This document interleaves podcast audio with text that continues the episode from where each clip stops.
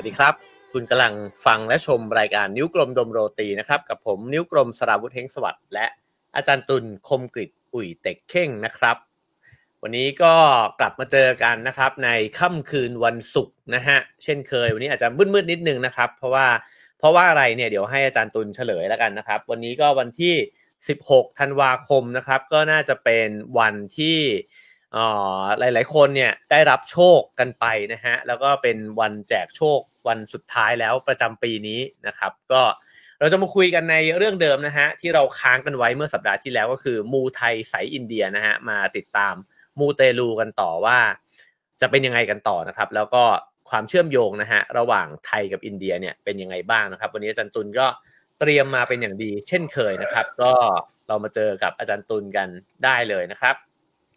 สวัสดีครับอาจารย์ตุลครับ สวัสดีครับ สวัสดีคุณเอ๋และสวัสดี คุณผู้ชมทางบ้านครับ อาจจะสงสัยว่าวันนี้ทำไมแสงสีแปลกๆนิดนึงนะครับ แล้วก็โลเคชันมันแปลกๆนิดนึงนะครับ เนื่องจากว่าวันนี้ผมอยู่นอกสถานที่ครับ ไม่ได้อยู่ที่บ้านนะฮะก็มาต่างจังหวัดก็เลยต้องอาศัยห้องที่ต่างจังหวัด ซึ่งไฟกำลังแบบได้อารมณ์มากเลยเนี่ยนะครับ ก็มาพูดเรื่องนี้ฮะครับ ใช่ครับ ถ้ามีเทียนนะฮะ จุดอยู่ข้างหลังแล้วมีควันลอยๆสักนิดหนึ่งนี้ก็จะดีมากเลยนะฮะจริงๆ ถ้าคุณไม่บอกก็ไม่รู้นะครับว่าคุณอยู่ต่างสถานที่เนี่ย ข้างหลังมันก็ดูกลมกลืนได้อยู่ ไม่คนคนดูเขารู้ คนดูเขาก็เออ หลังหลังหลังห้องจะต้องมีอ่ามีพระเพออะไรต่างๆ บางคนเขาคอมเมนต์เขาที่แล้วอะในไลฟ์แชทแม่งบอกว่าเป็นกุมารทอง เห็นกุมารทองอาจารย์ตุลเรนอะไรไม่ใช่นะ ไม่มีกุมารทองนะครับ ก็คือพระพุทธรูปฮะแต่มันไกลๆก็เลยเห็นกลมๆๆๆๆไงนะพระพุทธรูปแบบเกาหลีไงก็กุมารทองไงอ๋อเหรอไม่ใช่ไม่ใช่ไม่มีฮะพระพุทธรูปกับกุมารทองมีอะไรที่คล้ายกันไหม อันนี้เป็นพระพุทธรูปเกาหลี เพราะฉะนั้นเนี่ยพวกไอเนี่ยสัดส่วนอะมันจะอีกแบบหนึ่งมันจะปุ๊กปิ๊กปุ๊กปิ๊กกลมๆอะไรเงี้ยอ่า มันก็จะดูไม่เหมือนกับ อ่า ไม่เหมือนพุทธรูปไทยแหลมๆอะไรเงี้ยอ่าเป็นแนวคิกถูกแบบนี้นี่คุณนงนุษนะฮะ ดูมาจากฟินแลนด์เลยโหนี่แฟนรายการเรามีไปถึงประเทศฟินแลนด์เลยนะครับ ต้องขอบคุณมาณที่นี้นะครับ ครับผม วันนี้แว่นตาคุณแปลกไปคือสีแบบอมชมพูมากเลย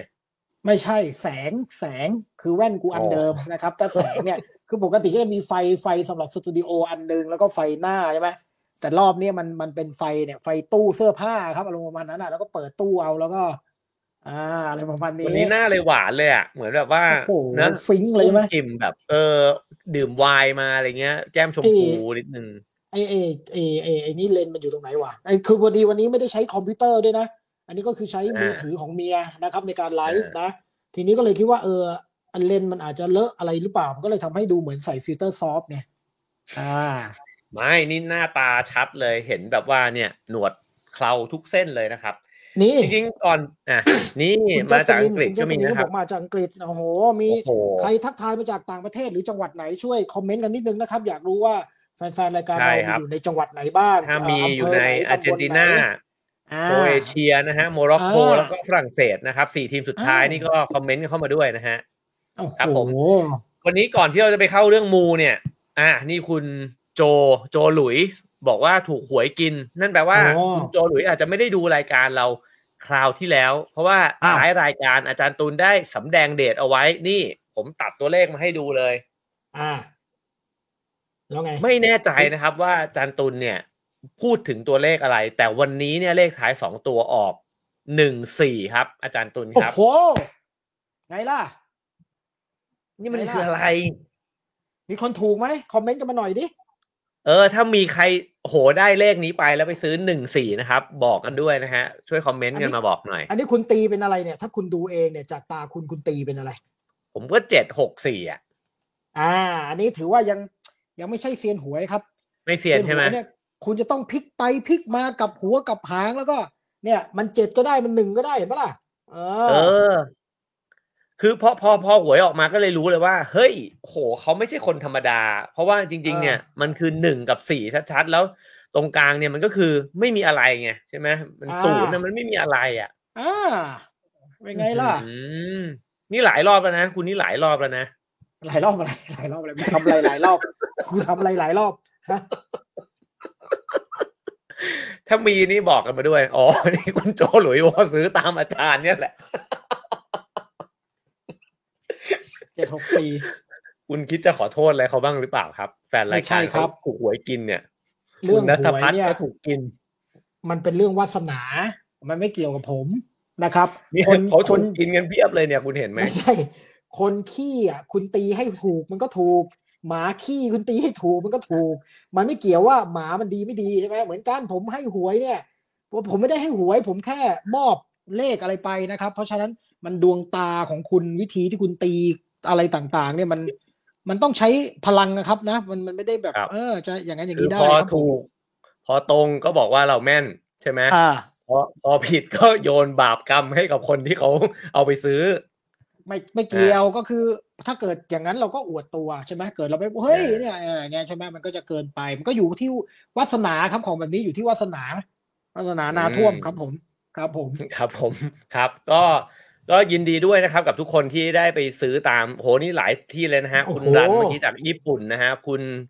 คัมมณีเหรอฮะ จากนิวยอร์กนะครับโอ้โหนี่รายการเราอินเตอร์มากนะฮะ เนี่ยอ่าเมื่อกี้จากสมุทรยอดมากปราการนะครับ ก็โอ้โห ขอบคุณมาก ๆ เลยฮะ จาก นี่ คุณสุชาติบอกว่าแบบที่เขาเรียกว่าไร้วาสนาอยากขอพร โอ้โห ขอไปเถอะครับพรน่ะนะฮะแต่ได้ไม่ได้อีกเรื่องหนึ่งแต่ว่าเนี่ยคือผมอาจจะในสภาพแบบเหมือนกับอะไรนะ ผมชอบคอมเมนต์นี้ผมชอบคอมเมนต์นี้ผมอ่านให้ฟังก็ได้เขาบอกอ่าว่าไม่องค์อาจเหมือนตอนให้เลยจานเฮ้ย มันก็องอาจอยู่ไอ้ถูกไม่ถูกมันวาสนาของเราแต่ละคน ไม่เกี่ยวกับผมอะ ไม่เป็นไรครับ ติดตามรายการไปเรื่อยๆนะฮะเราก็ยังมีโชคเนี่ยมาแจกคุณผู้ชมอยู่เรื่อยนี่มีใครๆคุณนี่มีใครกันชนะกันจนานัทนะฮะ บอกว่าอาจารย์ตุยอวยพรมันเกิดย้อนหลังให้หน่อยเมื่อวานมันเกิดหนูค่ะโอ้อาจารย์ตุยอวยพรเร็ว Happy birthday to you Happy birthday to you Happy birthday คุณกาญจนานัท Happy birthday โอนไว้ครับผมโอ้โห นี่เหมือนแบบได้พรจากซันตาคลอสเลยนะครับ เนี่ยอืมครับผมอืมซันตาคลอสมาร้องเพลงให้เองเลยนะครับ โอเคครับเราก็ให้คุณผู้ชมได้ผ่อนคลายนะครับ เหมือนยืดเส้นยืดสายกันมา 8 นาทีแล้วนะฮะ ก็อือฮึควรจะเข้าสู่เนื้อหาสาระของรายการ เพราะว่ารายการเราเป็นรายการสาระนะคสารับระความรู้ไอ้ครับผม ครับผม ใครที่เข้ามาแล้วก็เช่นเคยนะฮะ ฝากกดไลค์กดแชร์ กด subscribe ช่องกันไว้นะครับ ใครดูอยู่ทาง Facebook อย่าลืมกดแชร์คนละแชร์นะครับ ก็ถือว่าเป็นการทำบุญให้กับพวกเราสองคนนะฮะนี่นี่โอเคผมครับขผอมขอขอไอ้นิดนิดนึงครับ คือผมเนี่ยอะคุณก็เห็นหน้าแปลกๆในจอนิดนึงเพราะว่าคือผมใช้มือถือเมียครับในการในการไลฟ์เพราะฉะนั้นเนี่ยคอมเมนต์ที่เขายกขึ้นมาในจอเนี่ยมันตัวเล็กมากถ้าจะอุปมาก็คือ จิ๋มมดนะครับ ผมก็ต้องแบบเบิกตาเข้าไปดูใกล้ๆอย่างเงี้ยนะครับเพราะว่าผมอ่านไม่เห็นแล้วคุณเอ๋จะต้องช่วยผมหน่อยครับผมผมรู้สึก ผมรู้สึกสงสารเวทนาคุณมากนะฮะ เนี่ยคุณต้องครับแบบว่าเอามาจ้องอย่างเงี้ยไอ้ยนี่นี่นี่คนนี้นี่คนคนนี้คนนี้สำคัญเนี่ย ดูจากบ้านใช่โป่ครับงลาดลีจ้านี่คุณเห็นไหมใช่ใช่อ่าคุณอ่านชื่อเขาหน่อยดิครับ คนเนี้ยคุณพรไพรินฮะ พรอ่าไพนามสกุริลนครับ บุญเกลืออะไรฮะคุณวง นี่อ่าแม่แม่ยายกูนี่ครับผม โอ้ครับ โอ้สวัสดีครับผมแม่ยายนั่งว่ดูอยู่ทำไมข้างล่างท่นบอกเหมือนกัน ครับผม โอเค อ่า โอเคครับ มีหลายคอมเมนต์เลยนะฮะ เดี๋ยวเราค่อยๆขึ้นมานะครับ คือ วันนี้จันตุนก็อ่านคอมเมนต์ยากหน่อยเดี๋ยวผมจะหาเอ่อเดี๋ยวผมจะเป็นคนอ่านคอมเมนต์ให้นะครับครัคุณบสุชาติบอกว่ารายการสาระหาย ซึ่งต้องติดตามทุกตอนนะครับ สาระหายนะครับ ขอบคุณมากครับผม โอเคมานี่มีจากเชียงรายด้วยนะครับ เดี๋ยวผมจะโอ้โหคือวันนั้นเปิดเข้าไปใน YouTube แล้วก็มีคนหนึ่งเอ่อมีคุณผู้ชมคนหนึ่งเขาคอมเมนต์บอกว่าเว้นเวอร์ทักทายผู้คนอยู่นั่นแหละนะเราก็ต้องขอกราบขอไทยด้วยนะครับ แต่ว่าเราก็ต้องทักทายญาติพี่น้องนะฮะเขาดูเราอยู่แล้วก็ทักทายมานะครับ ก็เป็นมารยาทนะครับ นี่คุณวิกกี้บอกว่าโอนมาแล้วยี่สิบตั้งแต่เริ่มเลยนะครับ โอเค มาผมกำลังจะพาเข้าสู่เนื้อหานะครับ ก็ เกรินกันสักนิดนึงเรารวบรัดตัดตอนจากคราวที่แล้วนะครับ จันตุนฮะครัคบราวที่ผมแล้วเนี่ยก็ลากกันมานะครับ ว่าเอ่อไอ้เจ้ามูเตลูเกิดจากอะไรนะครับอ่าจันตุนก็บอกว่าเกิดจากหนังเรื่องหนึ่งเป็นหนังของประเทศเลยนะฮะฟิลิปปินส์เหรออินโดเอ่ออินโดนีเซียครับผม อินโดนีเซียนะครับ แล้วก็ครับผมไล่เรียงมาว่า ไอ้ไสยศาสตร์เนี่ย แต่ก่อนไม่ได้สะกดศาสตร์แบบนี้นะครับ แล้วก็อ่ามาก็ไม่ไม่ไม่ไม่ได้ recap เยอะนะครับ ก็ไปดูย้อนหลังกันได้นะฮะ แล้วก็มาถึงเรื่องโหราศาสตร์ มาถึงเรื่องอ่ายัยันต์นะครับอ่าอะอะอาจารย์ให้จันตุนเล่าครับจันยันนี่ก็เหมือนกับอะไรมาจากแผนภูมิดวงดาวอะไรจักรคือวาอลย่างนี้โหราศาสตร์ไม่แค่คุณย้อนกลับไปเห็นไหมมันก็จะเห็นว่ามันเป็นเรื่องของการสร้างแผนภูมิท้องฟ้านะซึ่งมันก็มีทั้งตรงกับฟ้าจริง ๆ นะครับ กับไม่ตรงอันนี้มันก็ขึ้นอยู่กับระบบของการคำนวณอ่ามันก็จะแตกต่างกันไป แล้วก็ของเราเนี่ยอิงมาจากอินเดียนะครับ แล้วก็ทีนี้เรื่องยันเนี่ยมันก็จะเป็นอีกเรื่องหนึ่ง เรื่องยันเนี่ยนะครับเราก็เห็นว่ามันมีตารางลักษณะเลขาคณิตอะไรต่อมีอะไรต่างๆ เนี่ยจริงๆมันก็คือเป็นลักษณะแผนภูมิจักรวาลนะอธิบายแบบง่ายสุดมันก็คือแผนแผนแผนภูมิจักรวาลของเทพ โดยมีเทพตรงกลาง อันนั้นก็เป็นรูปแบบหนึ่งนะครับ บางคนก็อธิบายเฮ้ยมันเป็นการใช้เอ่อเหมือนกับพลังงานของธรรมชาติ โดยการใช้สัญลักษณ์แทน เช่นตัวเลขต่างๆ วางในลำดับนะครับ ซึ่งมันก็จะเป็นยันประเภทกลเม็ดอ่าอย่างรูปพวกเนี้ยก็จะเป็นยันพวกเทพนะยันกาลี ยันพระศิวะ หรือสียันตระเนี่ยนะครับก็จะเป็นลักษณะของการสร้างแผนภูมิจักรวาลของเทพนะครับ โดยมีเทพเนี่ยอยู่ตรงกลาง ส่วนนี้ก็จะเป็นยันลักษณะอื่นๆ เช่นเป็นรูปสัญลักษณ์แล้วที่สำคัญก็จะมียันที่ใช้ระบบตัวเลขนะครับซึ่งตัวไม่เลขเนี่ยจะเป็นลักษณะของการวางกลเม็ดอันนี้ผมเพิ่งคุยกับพี่ก้าสมุทรวานิชนะครับแกก็ดูรายการเรานะแล้วพี่ก้าก็บอกว่าครับ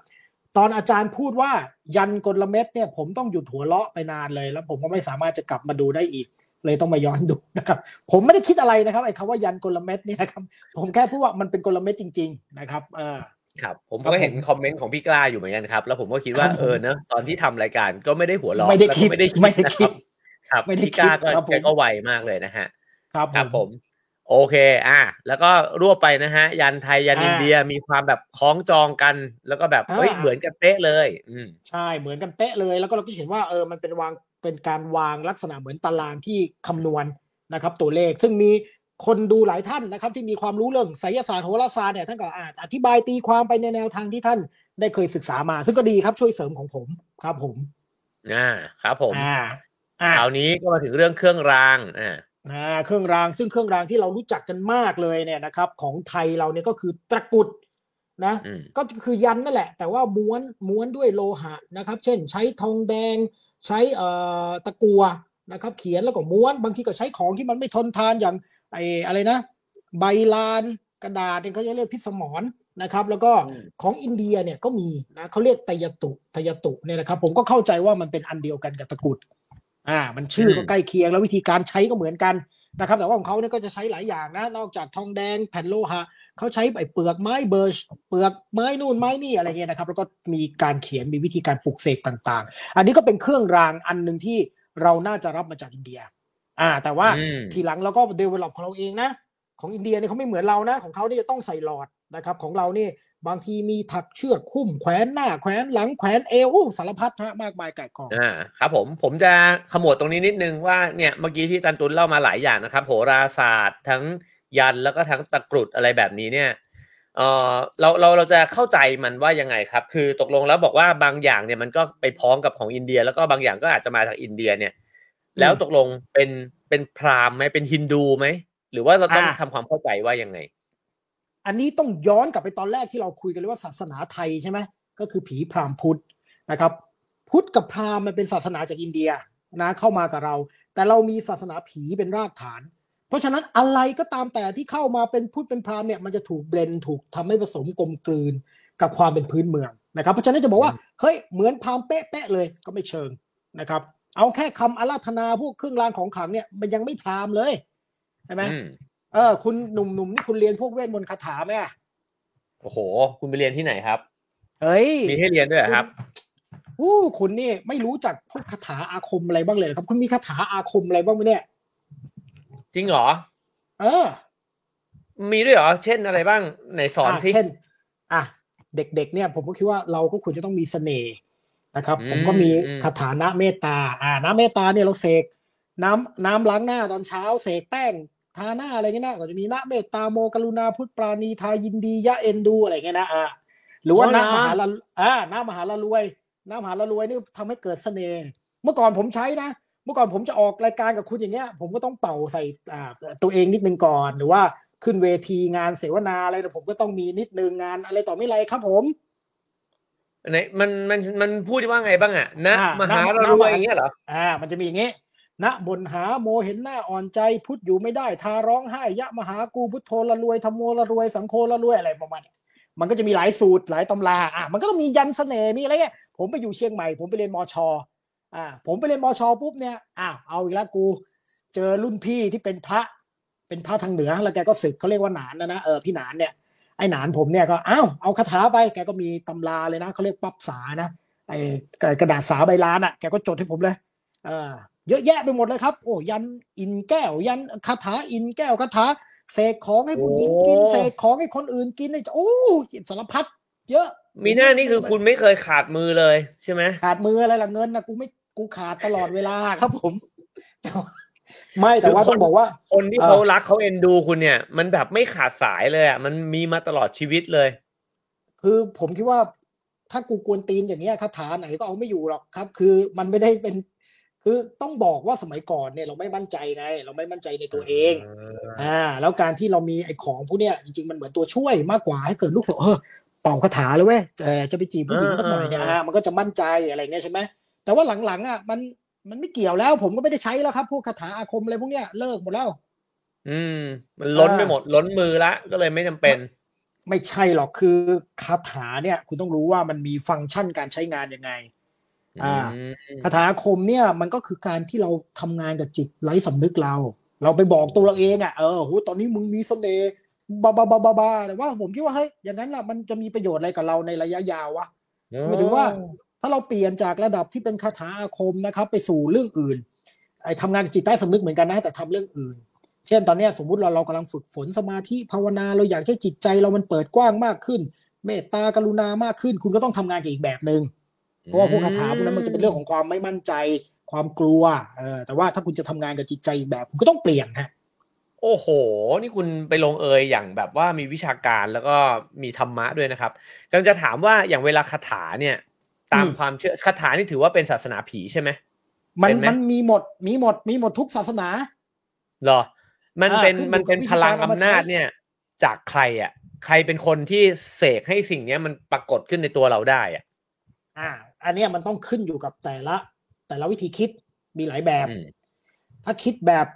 พราหมณ์นะครับฮินดูพลังอันเนี้ยอยู่ข้างนอกด้วย ก็คือหมายถึงว่า มันเป็นพลังของจักรวาลของพระผู้เป็นเจ้าของทวยเทพ เราก็ขอดึงพลังอันนั้นน่ะนะเหล่านั้นเอามา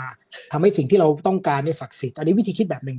แต่ถ้าเป็นถ้าผมเข้าใจไม่ผิดนะอ่าถ้าเป็นวิธีผีก็จะคล้าย ๆกันนะครับมันมีพลังของบรรพชนของสิ่งศักดิ์สิทธิ์เนี่ยเราก็เชื่อมโยงกันด้วยตัวเสียงตัวคำกล่าว แต่ถ้าเป็นของพุทธ นะครับพุทธเนี่ยเหมือนดูเหมือนจะเหมือนคล้ายๆ กันก็คือเออดึงเอาพลังพระรัตนตรัยอะไรมาแต่ว่าจริงๆแล้วทั้งหมดนั้นมันเป็นเรื่องข้างใน เหมือนกับคุณมออกไปอย่างเงี้ยครับผมอืมอ่าอ่าอ่าอืมเออนี้น่าสนใจ มันเลยทำให้นึกถึงคำคำนำในหนังสือของพวกคุณเนี่ยแหละใช่ไหมผีพราหมณ์พุทธอะไรสักอย่างนะในศาสนาอ่าไทยเอ่ออ่าที่อาจารย์นิธิใช่ไหมเขียนไว้เป็นบทอ่าความอะค ที่รับบอกว่าถ้าเป็นศาสนาผีเนี่ยคือ พลังอำนาจจะมาจากข้างนอกอืมในขณะที่พอเป็นพุทธปุ๊บเนี่ย มันก็เป็นข้างในแบบนั้นใช่ไหมเนอะโอ้โหคุณนี่อ่านด้วยนะครับ ผมยังจำไม่ได้เลยครับ ผมหนังสือกูเองเนี่ยครับครับผมอ่านดีครับหนังสือดีนะครับ ไปโอ้โหซื้อหามาอ่านกันได้นะครับ เล่โอ้มโหนี้นะโอ้โหนี่นี่นี่อะเพราะฉะนั้นพวกตะกรุดอะไรพวกนี้เนี่ยก็ครับอ่าถือว่าเป็น เครื่องราง ซึ่งจริงๆปะปนเนอะเมื่อกี้จันตุนก็บอกว่ามันก็ยากเพราะว่ามันมีบางส่วนก็อาจจะมาจากฮินดู แต่ว่าใช่มันก็มาเบลนๆกันอยู่ในบ้านเมืองเราเนี่ยมันก็เป็นใช่เป็นแบบศาสนาผีรวมรวมเข้าไปด้วย ใช่ใช่มันก็คือผสมผสานครับเพราะว่าบางทีเอายันดั้งเดิมแบบฮินดูเราก็ไม่ได้ใช้เทพแบบฮินดูอืมเราก็ไม่ได้นับถือขนาดนั้นเราก็มาแปลงอ่าอย่างมีตัวอย่างยันแปลกๆของไทยเนี่ยนะไม่รู้ผมมีรูปเปล่าในสไลด์มีบอกรู้อย่างยันนารายณ์คืนจักรอย่างเงี้ยนะครับ น่าจะมีอยู่บางที่เขาเป็นรูปสัตว์ยันน่ะนะน่าจะอีกอันหนึ่ง อีกอันหนึ่งอันไหนอันนี้ อีกครับอีกครับ อีกครับ ไม่ใช่ครับผม ไปครับเหรอไปอีก ที่เป็นอันนี้เหรอรูปคนสักยันต์น่ะอ้าวไม่มีเหรออ๋อไม่มีนะเอ้าเหรอไม่มีเหรอมี มันต้องมีดิเฮ้ย คนสักยันต์อ่า อยู่ต้นๆเนี่ยเหรอ มีอยู่ต้นๆเนี่ยน่าจะถัดถัดจากอันแถวๆนี้แหละ มันจะเป็นรูปเหมือนกับมีคนสักอยู่ที่เออถ้าไม่มีก็ช่างแม่งนะฮะ ก็คืออ่าเอาเล่าให้ฟังก็ได้ครับ ผมก็คือ ก็คืออย่างยันบางอย่างเนี่ย เราก็ฟังแล้วเออมันดูฮินดูแต่ฮินดูมันมีอย่างนี้เปล่าวะไม่มี เช่น ยันนารายณ์กลืนจักรอ่าเอ่อพระนารายณ์จะกลืนจักรทำไมอะเออเออ แต่ของเรามีนะครับ หรือว่า ยันพลักษณ์หน้าทองอืมเนี่ยอืมเออ พระลักษมณ์ต้องหน้าสีทองด้วยเหรออันเนี้ยมันมันเป็นคติแบบบ้านๆอะใช่ไหมครับเออคือเอาไอ้จุดเด่นอะไรอย่างเงี้ยมาทำหรือพระนารายณ์กลืนจักรเนี่ยเราไม่เคยฟังในเทวตำนานใช่ไหมว่าพระนารายณ์กลืนจักรทำไม จะกลืนทำไมแล้วมันเป็นอาวุธของท่านเองอะอย่างเงี้ยใช่ไหมฮะอันเนี้ยก็จะเป็นลักษณะแบบตำนานพื้นบ้านที่มันมีความเป็นของเราเองโอ้อ่าอ่าอ่าเนี่ยแต่พอยนี้เป็นพอยสำคัญเนอะคือเหมือนกับว่าอืมเราก็รับพุทธกับฮินดูเนี่ย หรือพุทธกับอืมพราหมณ์เนี่ยมาจากอินเดีย แต่ครัพบอมาถึงเราแล้วเนี่ย มันก็มาผสมกับความเชื่อพื้นเมืองด้วย ความเชื่อท้องถิ่นน่ะใช่อืมมันก็กลายเป็นกลายเป็นอะไรของเราเอง อย่างตะกรุดแขกตะกรุดเราก็ไม่เหมือนกัน คล้ายๆ แต่ไม่เหมือนกัน มันจะมีดีเทลมีอะไรแตกต่างกันค่อนข้างมาก อะไรเงี้ยนะ มันก็จะเป็นเรื่องของการผสม แล้วก็จริง ๆ แม้แต่อันนี้เดี๋ยวผมก็ต้องพูดไปอีก เดี๋ยวจะมีคนแบบ ถ้างั้นเราต้องลกยกเลิกพวกนี้ให้หมดซึ่งผมว่ามันไม่จำเป็น เพราะว่าถ้าเราไปดูพุทธศาสนาในที่อื่นนะอย่างในกรณีทิเบตเนี่ยน่าสนใจ ทิเบตเนี่ยเขาก็มีเครื่องรางของขลังนะอ่า แต่เขาเนี่ยอืมไม่ได้รับจากของพราหมณ์อย่างเดียวอืมเขาจะมีลักษณะเนี่ยบางทีเขาจะมีเอ่อครูบาอาจารย์จะมีเชือกศักดิ์สิทธิ์มีอะไรเงี้ยวัตถุอะไรต่าง ๆ เนี่ยแต่ว่าเขาก็จะมองในมุมแบบแบบพุทธแบบวัชรยานอืมอืมคือมองว่ามันไม่ได้เป็นอุปสรรค ประเด็นก็คือของพวกเนี้ยถ้าใช้เป็นมันก็ไม่ได้เป็นอุปสรรค แต่ถ้าใช้ไม่เป็นมันจะเป็นอุปสรรคต่อการปฏิบัติ มันขึ้นอยู่กับท่าทีกับ กับอ่าอะไรนะกลวิธีของการใช้ อืมอ่าไหนๆก็ไหนๆแถมตรงนี้อีกนิดนึงครับคือเวลาเราพูดถึงศาสนาผีเนี่ย ในอืมคิดว่าอันนี้ผมเดาเองอะนะว่าในสังคมยุคปัจจุบันเนี่ยเราก็จะรู้สึกว่าศาสนาที่ได้ขึ้นชื่อว่าเป็นศาสนาอย่างพุทธหรือกระทั่งฮินดูแต่ฮินดูในทัศนะ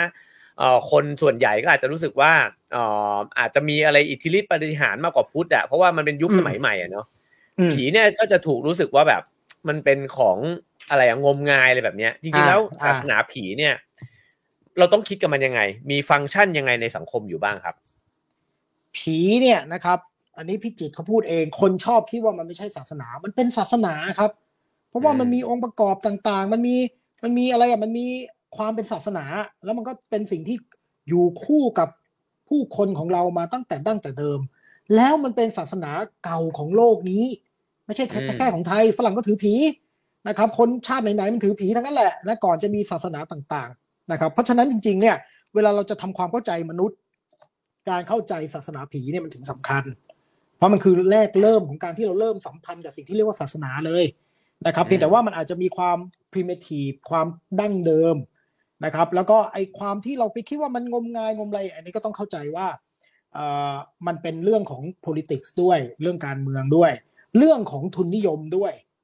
นะครับ เพราะว่า แต่เดิมเนี่ยฟังก์ชันเดิมของศาสนาผีเนี่ยมันเป็นเรื่องของชุมชน เช่นอืมคุณอยู่ในชุมชนเนี่ย คุณยังไม่ได้มีกฎหมาย คุณยังไม่ได้มีสิ่งที่เป็นข้อห้ามทางศีลธรรมแบบพุทธใช่ไหมครับ เพราะฉะนั้นเนี่ยมันก็ต้องมีกฎเกณฑ์อะไรบางอย่างในชุมชน แต่คุณจะไปอ้างอะไรอะว่าไอ้เรื่องนี้ห้ามทำทำได้ทำไม่ได้อะสมมติอ่าอ่า คุณจะไปได้กับลูกสาวบ้านนั้นน่ะไปเอ้ยอ่ามึงห้ามทำผิดกฎหมาย มันไม่มีกฎหมายนี่หว่าแล้วมึงต้องใช้อะไรอะมึงก็บอกอ่าเฮ้ยมึงถ้ามึงไปได้กับลูกสาวบ้านนั้นเนี่ย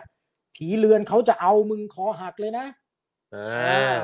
สมมติทั้งชุมชนมีฝายน้ำอยู่อะ คุณบอกว่าอืมไอ้แบบไอ้ยกูไม่อยากให้แบบน้ำไปบ้านอื่นอะ กูว่าหรือว่าอืมกูว่าไอ้เหี้ยน้ำแม่งเปียกหน้าบ้านกูทุกวันเลยกูจะถมฝายอย่างเงี้ยนะครับอืมอ้าวนั่นมันของชุมชนนะเกิดคุณไปอืมถมฝายแม่งก็ชิบหายกันทั้งชุมชน คุณก็ต้องบอกเฮ้ยมันมีผีฝายนะเว้ยคือถ้ามึงอ่าไปถมฝายเนี่ยไอ้เหี้ยผีแม่งก็จะเล่นมึงอ่าเพราะฉะนั้นเนี่ยอันนี้คือฟังก์ชันของผีครับ มันก็คืออ่าเรื่องของกฎเกณฑ์ทางสังคมในชุมชนแบบเก่า แต่เผอิญชุมชนอืมเรามันล่มสลายไปแล้วไง ตอนเนี้ยใช่ไหมไม่มีชุมชนอะไรแบบนั้นน้อยมากแล้วใช่ไหมคนก็เป็นปัจเจก แล้วผีมันก็เลยถูกแค่ขับเน้นบางด้านอะอ้าวถ้าเฮี้ยนแม่งเอามาขายเป็นวัตถุมงคลเลยโดยฟังก์ชันอ่าเดิมที่เป็นเรื่องของการควบคุมกันอะไรเงี้ยแม่งก็เจ๊งบงไปแล้ว อืมอืมอืมอืมโอ้จริงๆ เรื่องผีมันยังมีรายละเอียดที่แบบน่าคุยอีกเยอะเลยแต่ไว้ จัดกันหนึ่งตอนก็ได้ โอ้โห ครับผมเอาครับ ผมเนอะเอาอะไรก็เอาครับครับ เพราะจริงๆคิดว่าเรื่องผีนี่คุยสนุกมากเลยอะเพราะว่าเออพออาจารย์ตูนพูดแบบเนี้ยจริง ๆ แล้วผีมันมีฟังก์ชันของมันจริง ๆ แล้วก็กระทั่งในโลกยุคปัจจุบันมันก็มีฟังก์ชันของมันอยู่ แล้วก็มีผีตัวเด็ด ๆ ในเมืองไทยเนาะที่แบบว่าน่าจะหยิบขึ้นมาคุยกันได้โอ้ด้วยเหมือนกันนะครับ ผมก็อยากรู้จักผีผีอินเยเดียอะด้วยอะผีอินเดียมีไหมก็อะเนี่ยเดี๋ยวเดี๋ยวในสไลด์มี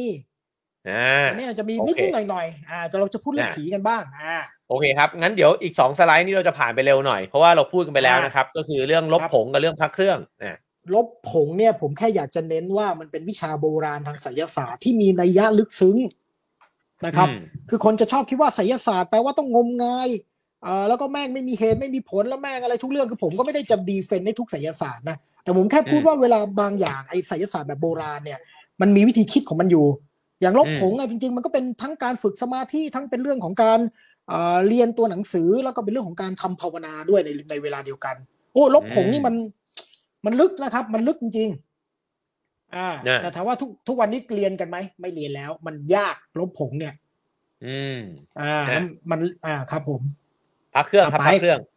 พระเครื่องนี่ก็มาจากเรื่องของการลบผงนี่แหละ ก็คืออมจริง ๆ สมัยโบราณเนี่ยพระเครื่องขนาดเล็กเนี่ยเขาไม่ได้ทำไว้ห้อยคออันนี้ผมก็เล่าให้คุณอืมเอฟังไปแล้วนะครับครับก็คือเขาทำไว้เพื่อบรรจุนะเป็นการทำบุญนะครับ แต่ว่าอืมในเวลาต่อมาก็มีคนเอามาห้อยเอามาอะไรต่างๆ มันก็เลยกลายเป็นเครื่องรางเหมือนกับที่โดดเด่นแล้วก็มีราคาค่างวด แต่ว่าแต่เดิมไม่ใช่นะครับ แล้วก็พระที่ใช้เนี่ยก็จะต้องมีผงนะครับ ซึ่งผงเหล่านี้ก็เกิดจากการลบผงนั่นเองอ่า อันนี้ผมก็อืมชอบนะ เกรดที่อาจันตุนบอกว่าไม่ได้ทำมาไว้เพื่อห้อยอะไรเงี้ย แต่ว่าทำไว้ แล้วก็ไปอ่านหนังสือของอาจารย์สิริพจน์ก็เลยอาจารย์สิริพจน์ก็อธิบายว่า ก็เหมือนที่อาจารย์ตุลบอกเลย แต่ว่าก็คือทำมาเนี่ยก็คล้ายๆกับพระพุทธรูปเนอะแล้วก็แต่ก่อนมันก็มีข้อถกเถียงกันว่า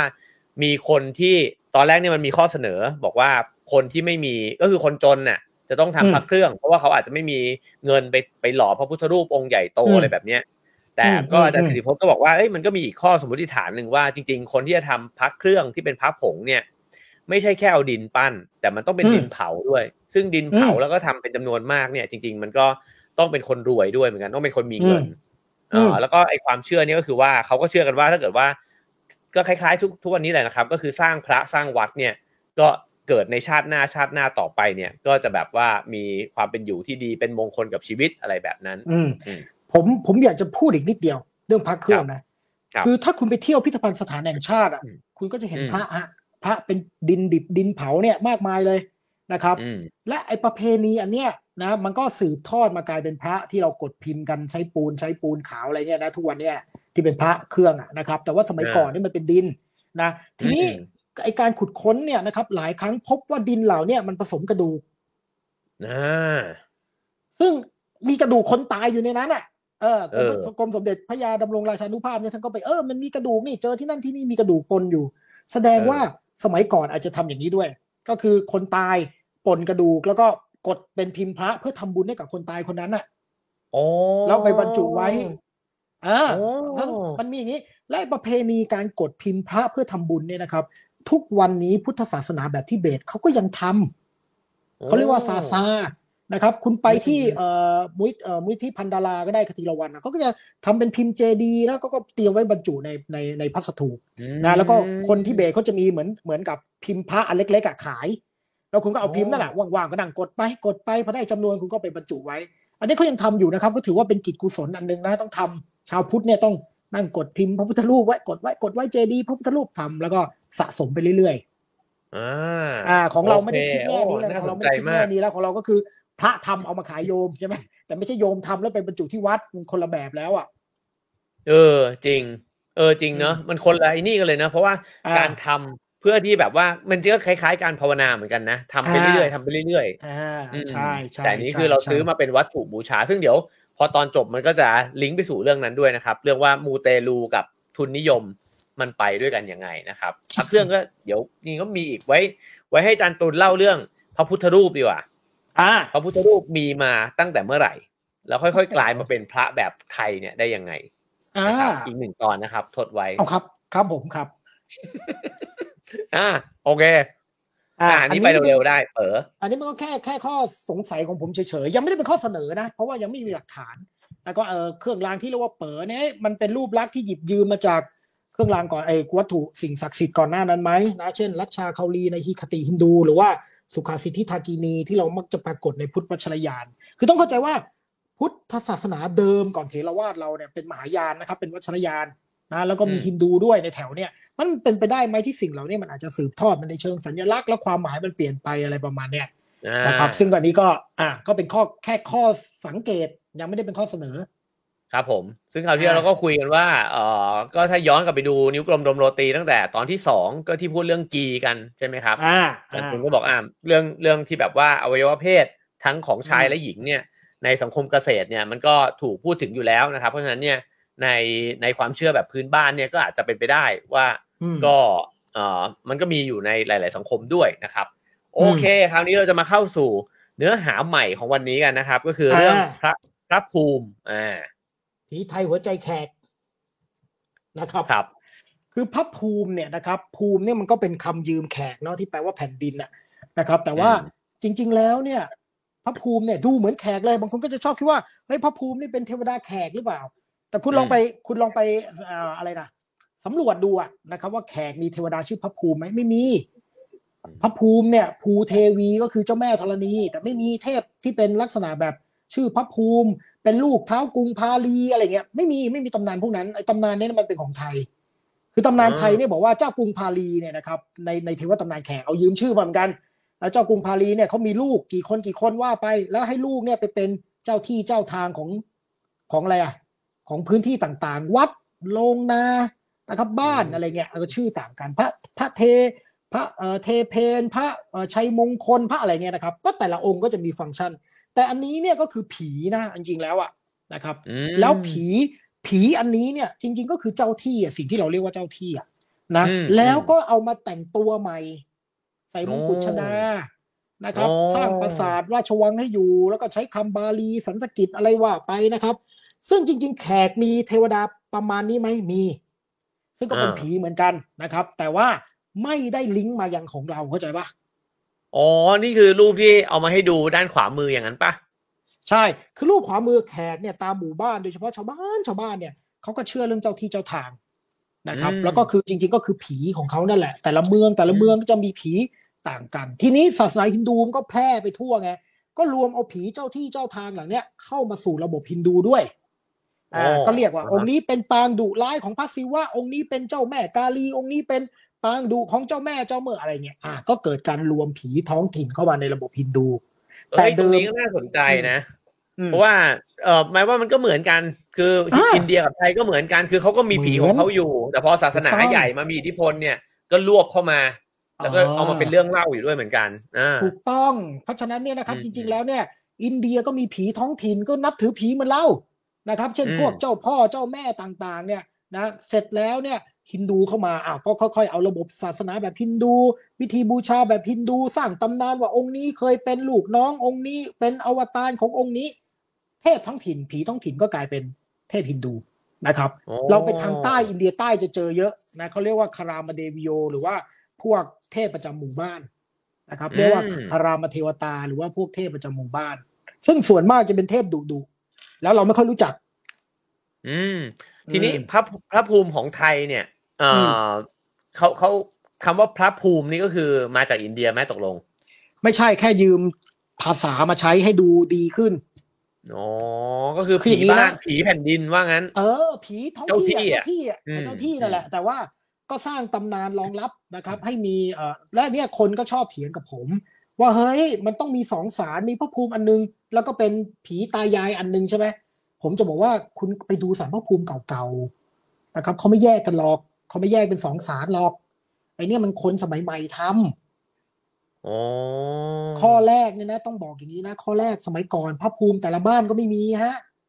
มันพระภูมิอ่าชุมชน เจ้าที่ชุมชนอ๋อคือทั้งหมู่บ้านเนี่ยมันมีอันเดียว อ่า กินน้ำก่อนกินน้ำก่อน อ่า คุณไปเนี่ย คุณไปตามไอ้สารโอ้โหนี่เขาใจดีนะเขามีพักให้ผมกินน้ำด้วยนะเนี่ย ชอบมากเลยอะ กินจากฝา กระบอกเขียวไงกระบอกกระบอกบ้านๆเนี่ยกระบอกเขียวครับ ผม ครับ คือไปบ้านแฟนไปบ้านภรรยานี่เขาไม่ให้แก้วน้ำใช่ไหมครับเขามีครับ แต่ว่าไอ้นี่ถือกระบอกขึ้นมากินครับ แล้วก็มันก็มีแก้วอะไรครับ ก็ก็ใช้ฝาเป็นอ้าวเขาก็สร้างขึ้นมาเพื่อการนี้ไม่ใช่เหรออืมใช่มึงคิดว่ามึงคิดว่าเขาสร้างกระบอกแล้วทำฝาสูงขนาดเนี้ยเพื่อปิดเฉยๆเหรอเฮ้ยอันนี้ก็น่าเออ เนอะ มึงมึงเป็นสถาปนิก มึงต้องคิดว่าไอ้สิ่งที่เขาออกแบบมา เขาคิดแล้วเชิงฟังก์ชัน มึงเข้าใจไหมเหรอว่าเอเออออะอย่างเงี้ยอย่างเงี้ยนี่อะอย่างเงี้ยใช่คนปะล่ะออกแบบอันนี้มันก็โง่กว่าดิมันใส่ไม่ได้ไม่โง่ได้อะอันเนี้ยเขาเน้นให้มึงเอาหลอดใส่อ๋อคนโง่คือแล้วมึกูงเองดูดนั่นเองอ่าก็คือดูแต่อย่างเงี้ย มึงมันมีที่ใส่หลอดที่ไหนมันไม่มี เพราะอันนี้เนี่ยเขาใช้ให้มันเป็นจอกอะคนจีนเขาก็ใช้กระบอกแบบเนี้ยนี่มึงโอ้จนี่บเพิ่งสถารู้ปัตย์เลยมาจริอะงปะเนี่ยฮะ เพิ่งรู้เลยอะ ไม่รู้เลยนะว่าฝามันเอาไว้ทำถ้วยเนี่ย เออเนี่ยอย่างคำนี้ว่าทำถ้วยคือแบบนี้นี่เอง อ่า ใช่ เนี่ยเดี๋ยวนะมึงทำถ้วยแล้วเนี่ย อ่า ครับผม แล้วนี่เขาส่งมาประกวดอีกอันหนึ่งอันนี้ก็พออ่าพอได้ อ่าอันอ่านี้พอได้เนี่ยเนี่ยอันเนี้ยอันนี้ใช่ใช่ใช่เนี่ยเนี่ยเนี่ยเออเนี่ยเนี่ยเป็น อืม โอเค เห็นประโยชน์ของอ่าฝาละอ่านะกลับไปที่พระภูมิ คือผมจะบอกคุณผู้ชมงี้ครับ ว่าเราเห็นอาจารย์ตุลเนี่ย เป็นแบบมาดทั้งนักวิชาการทั้งแบบเชฟทำอาหารจริง ๆ แล้วเนี่ยเขาเป็นคนตั้งเจ้าที่นะฮะอ่าใช่ไหมครับ คุณนี่แบบมาไปตั้งเจ้าที่มาไม่ไม่หลายที่แล้วอะจะจะเรียกว่าตั้งเหรอวะเอาจริง ๆ ก็คือไปตั้งพระภูมิ ไปตั้งทำไปตั้งสารพระภูมิมาแหละอืมคือคืออันนี้ต้องบอกว่าเดิมอะไม่ได้เป็นอาชีพอะไรหรอก แต่พอรู้เรื่องพวกนี้บ้าง เพราะฉะนั้นไอ้พวก ญาติมิตรที่รู้จักกันรุ่นน้องเพื่อนอะไรเนี่ย รู้จักก็เขาก็นึกไม่ออกไงจะไปเอาใครทำอะใช่ไหมอ่าอืมเขาก็เลยต้องให้เราไปทำเพราะฉะนั้นก็มีมีทั้งรื้อทั้งตั้งครับ ก็ไปทำอยู่ ไปช่วยเขาอยู่แต่ว่าของ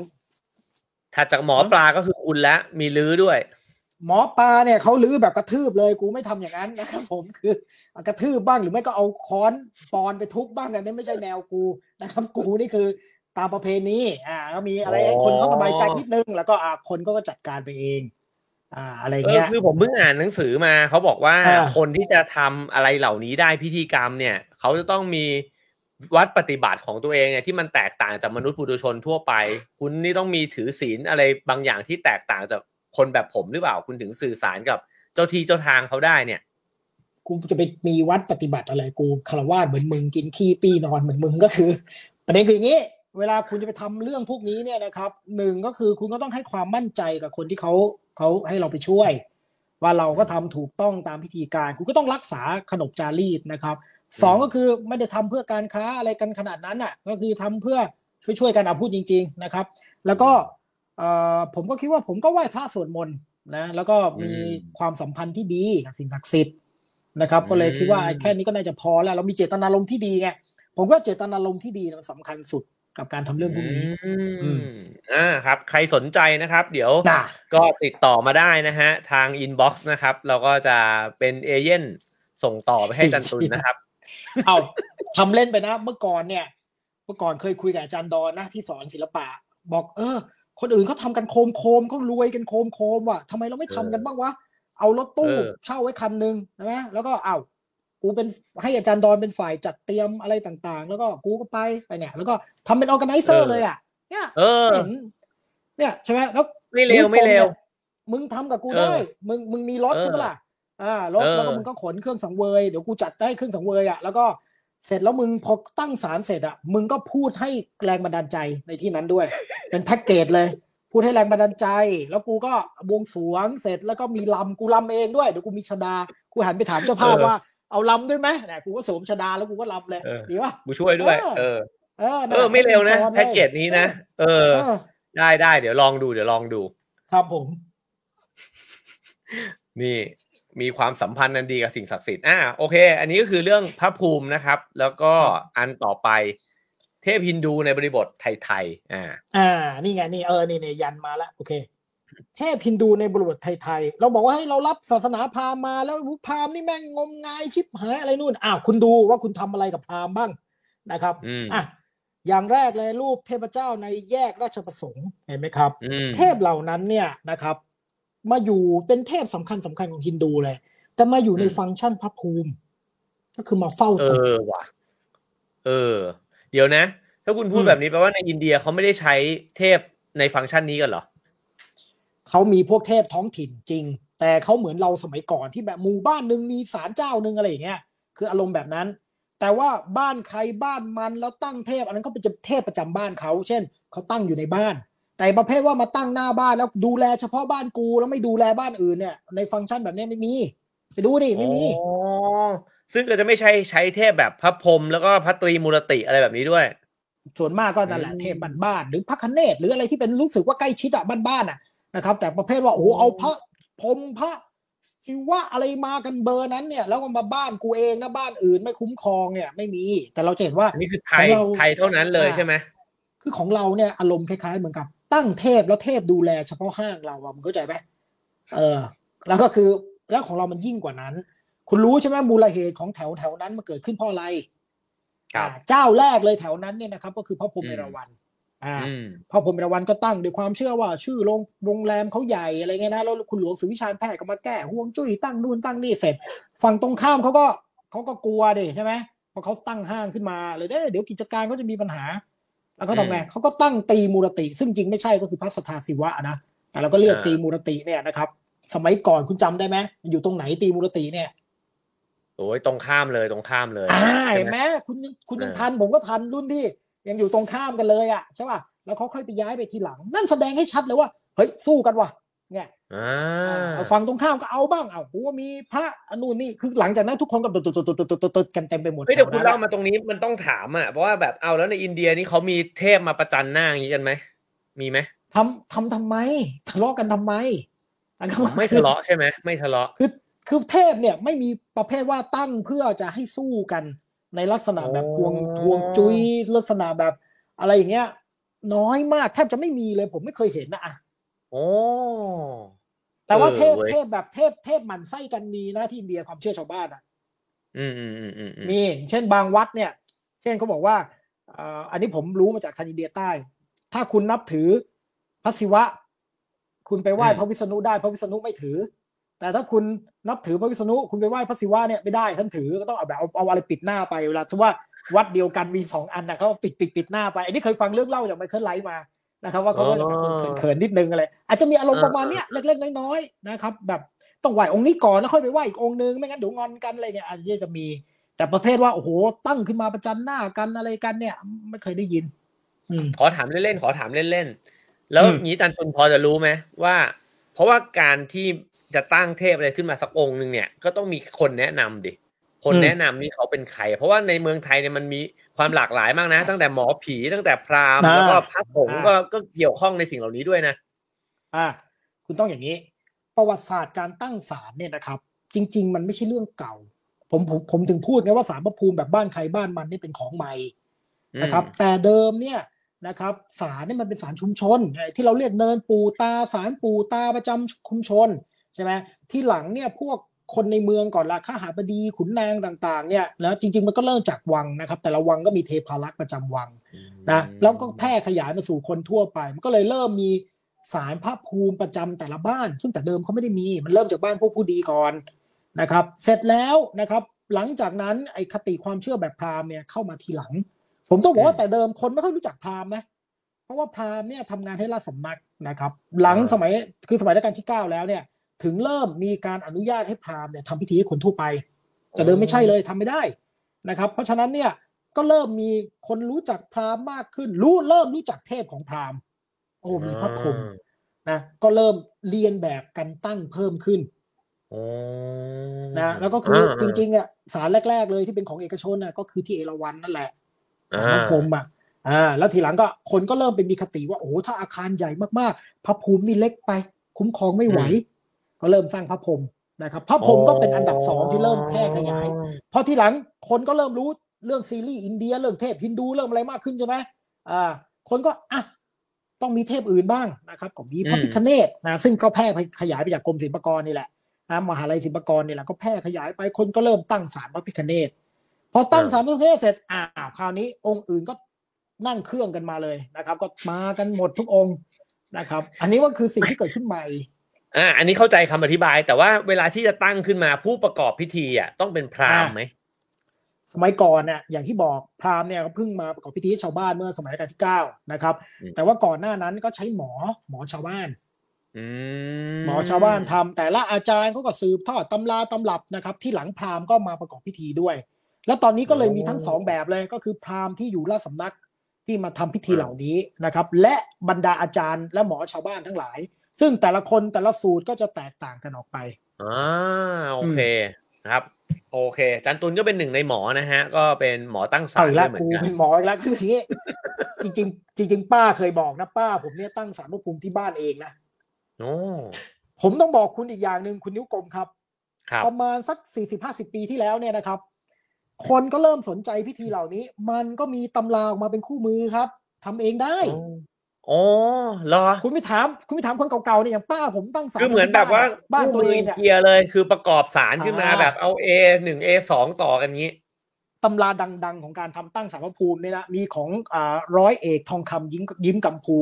แล้วอืมร้อยเอกทองคำยิ้มกำพูเนี่ยเหมือนกับเป็นคนที่มีความสัมพันธ์เกี่ยวกับการเมืองด้วยนะแต่ว่าแกเขียนตำราเลยตำราสารพระภูมิเล่มบางๆเลยนะครับ มีขายตามร้านเกษมบรรณกิจอะไรพวกเนี้ยคุณจะตั้งคุณก็ไปซื้อมาดิ เขาบอกวิธีไม่หมดอะ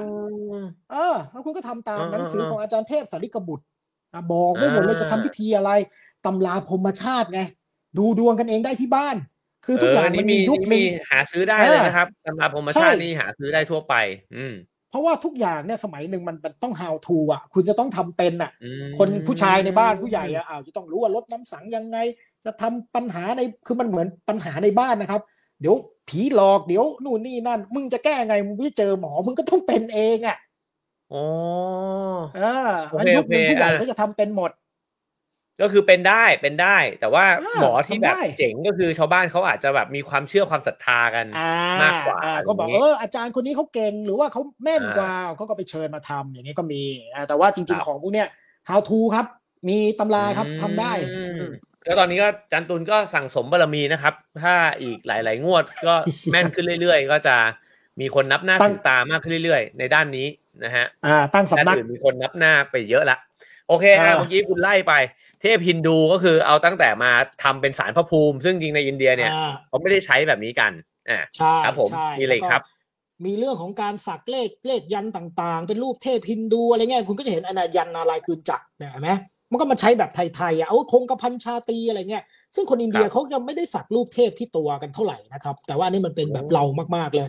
นะครับ แล้วก็มีเครื่องรางของขลังเห็นไหมหนุมานอะไรเนี่ยหนุมานสะกดทับนำทับอะไรเนี่ยนะครับ แล้วก็นพระนารานำทัพยณ์ถือธงชัยอ่าอ่าพระนารายณ์หมื่นนาลีไงให้ยพระนารายณ์หมื่นนาลีนี่ยังไงวะพระนารายณ์นี่หมื่นนาลีอะไรอันนี้ผมก็ไม่รู้นะครับ อันนี้ก็เป็นบริบทแบบไทยๆรวมถึงการทรงเจ้านะครับเอ่อการเข้าทรงต่างๆ ที่เป็นเทพฮินดูา อันเนี้ยอินเดียถามว่ามีบ้างไหมมีแต่น้อย แล้วก็เป็นวิถีอ่าชาวบ้านไม่ได้เป็นที่ยอมรับกันอย่างเป็นทางการโอ้ของเรานี่เยอะกว่าอินเดียแล้วเราเข้าทุกองค์ฮะ อินเดียนี่ส่วนมากจะเป็นเทพท้องถิ่น เราของพัเราฒนาเข้าไปได้ถึหมงดท่านโดเรมอนแล้ว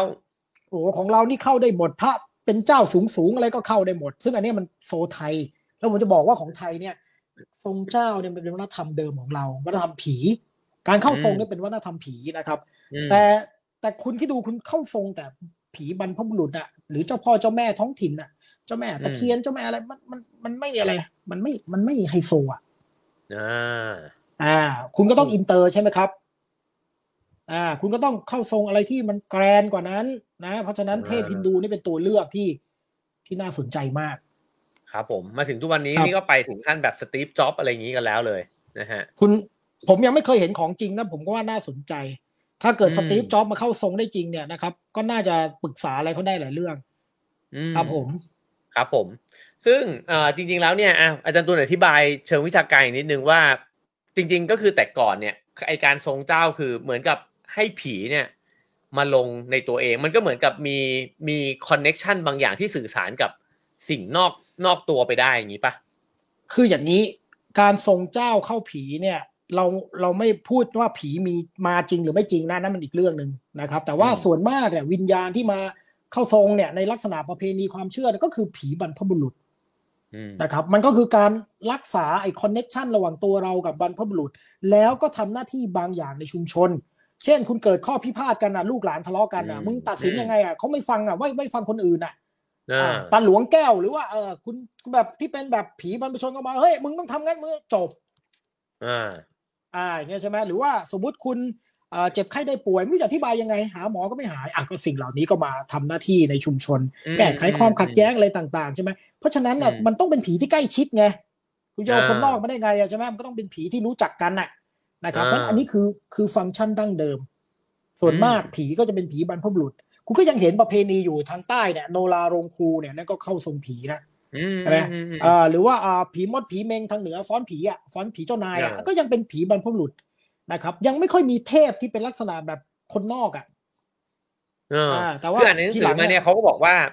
มันก็เป็นความเชื่อไทยดั้งเดิมใช่ไหมที่บอกว่าบรรพบุรุษเนี่ย พอตายไปแล้ว ก็อาจจะมีบางบางความเชื่อที่บอกว่าไปรวมกับพญาแถนอะไรเงี้ย แต่ก็อ่ายังคงอ่ากลับมาวนเวียนอยู่กับลูกหลาน เพราะฉะนั้นก็ยังดูแลลูกหลานอยู่ ก็จะใช่เหซึ่มืองนอันที่เนี้ยอาจารย์ตุลบอกอืมมันเป็นความเชื่อเรื่อง ขวัญครับ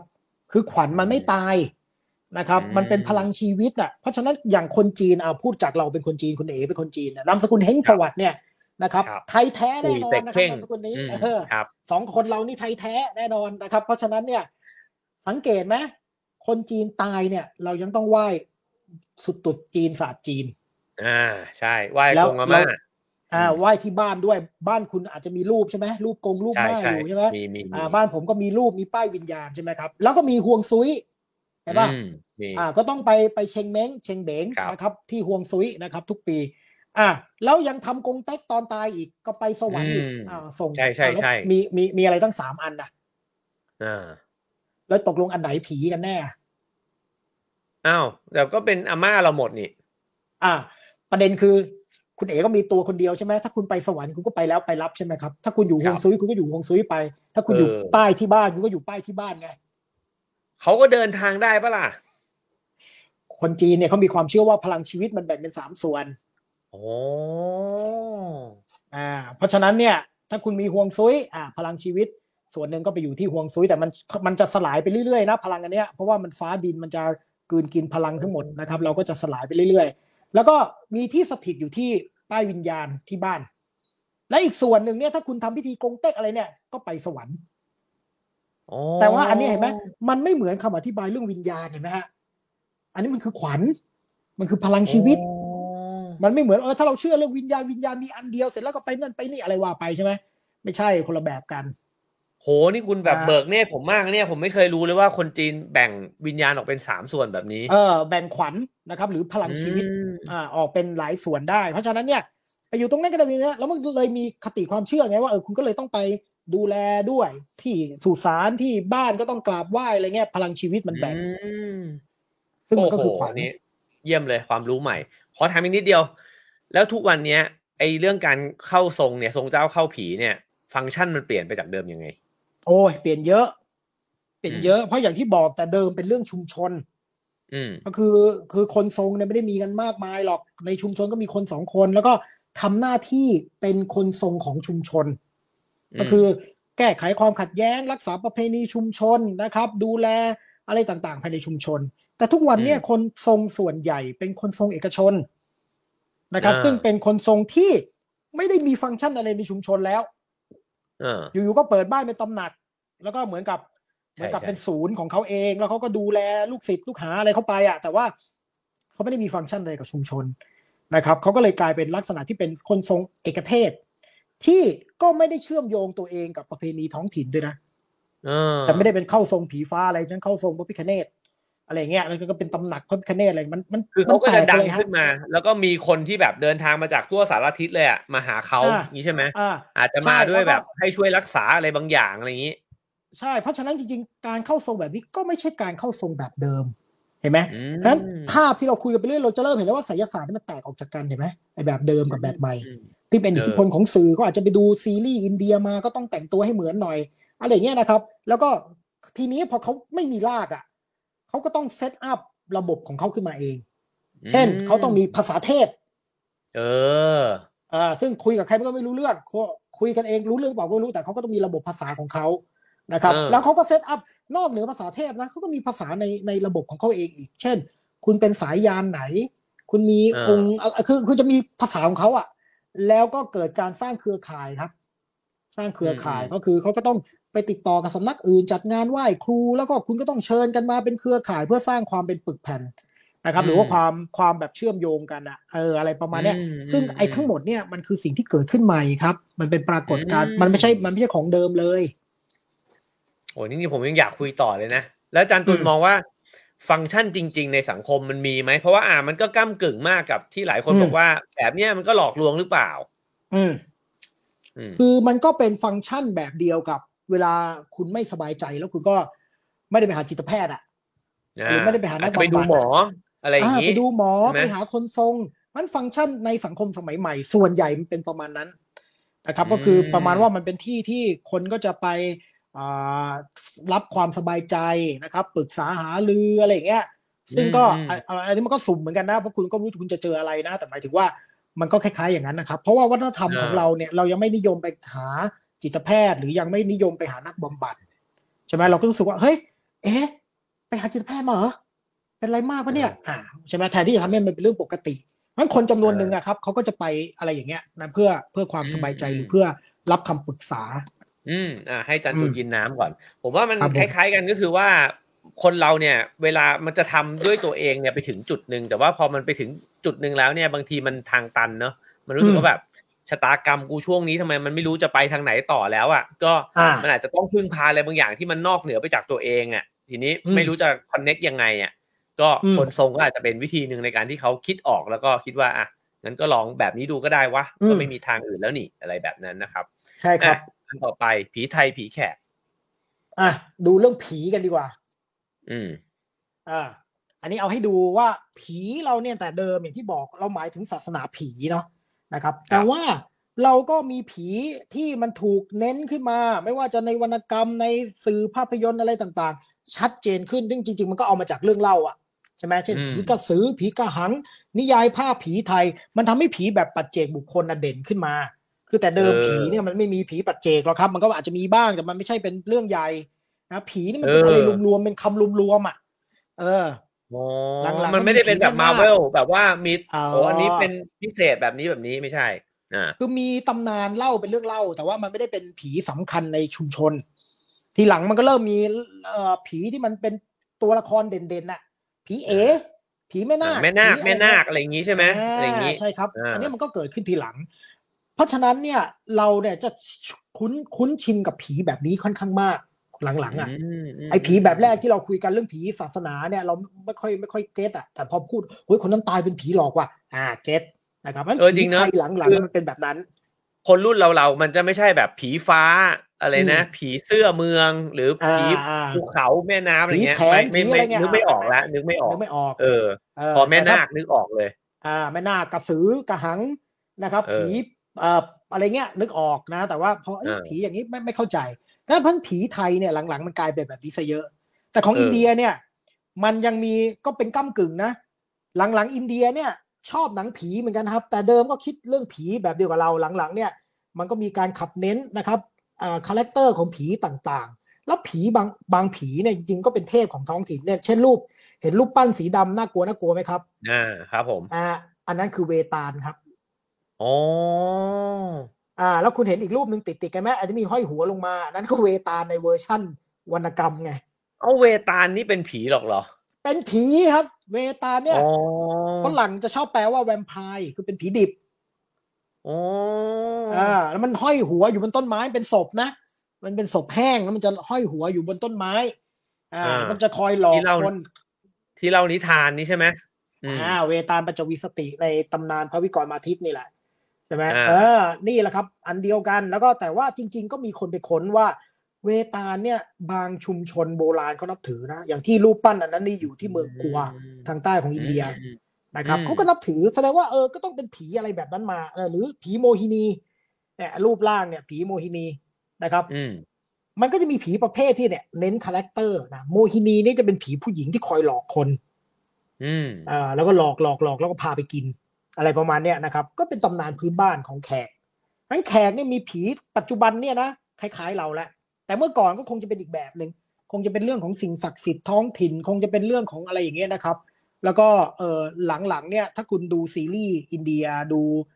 หนังอะโอ้โหเหมือนบ้านเราเลยผีอะครับผมอ๋อเหรอครับ เออไม่ เออ ยังไม่เคยดูหนังผีอินเดียแฮะ ไว้ต้องลองดูสักเรื่อง ถ้าคุณไปเที่ยวอินเดียนะ สิ่งหนึ่งที่ผมแนะนำนะครับ คุณเข้านอนโรงแรมแล้วเนี่ยอย่าเพิ่งรีบหลับ คุณเปิดทีวีดูซีรีส์ฮะ โอ้มันมันครับมากเลยนะซีรีส์อินเดียเนี่ยมันยิ่งกว่าเราอีก ผมนึกว่าคุณผมบอกว่า อย่า อย่าเพิ่งรีบหลับ เดี๋ยวจะมีคนมาหาคุณเองอะไรอย่างนี้ ไม่ใช่ไม่ใช่ อันนี้ก็คือ ผมเคยเจอมาแล้วเลยที่อินเดียเลย เจออะไรที่อินเดียเลยอ้าวเล่ามาครับ ก็เนี่ยไปมันเป็นเมืองแบบเล็กมากแล้วก็มืดมาก แล้วพอดีว่าผมไปกับพิธีกรหญิงท่านหนึ่งนะครับ ที่เราไม่ควรเอ่ยนามเขาใช่ไหมฮะ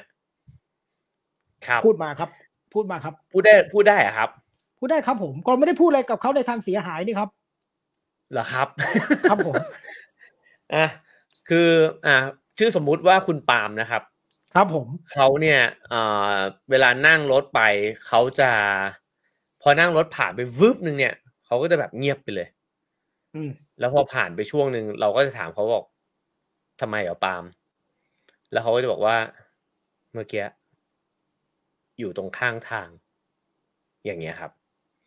แล้วก็เป็นแบบเนี้ยอยู่หลายครั้ง ทีนี้เนี่ยอืมพอไปถึงเอ่อโรงแรมที่พักของเรา ซึ่งมันต้องเลี้ยวเข้าไปลึกมาก แล้วมันเหมือนกับ มันไม่น่าจะมีอาคารแล้วอะแล้วตรงนั้นเนี่ย มันก็แบบ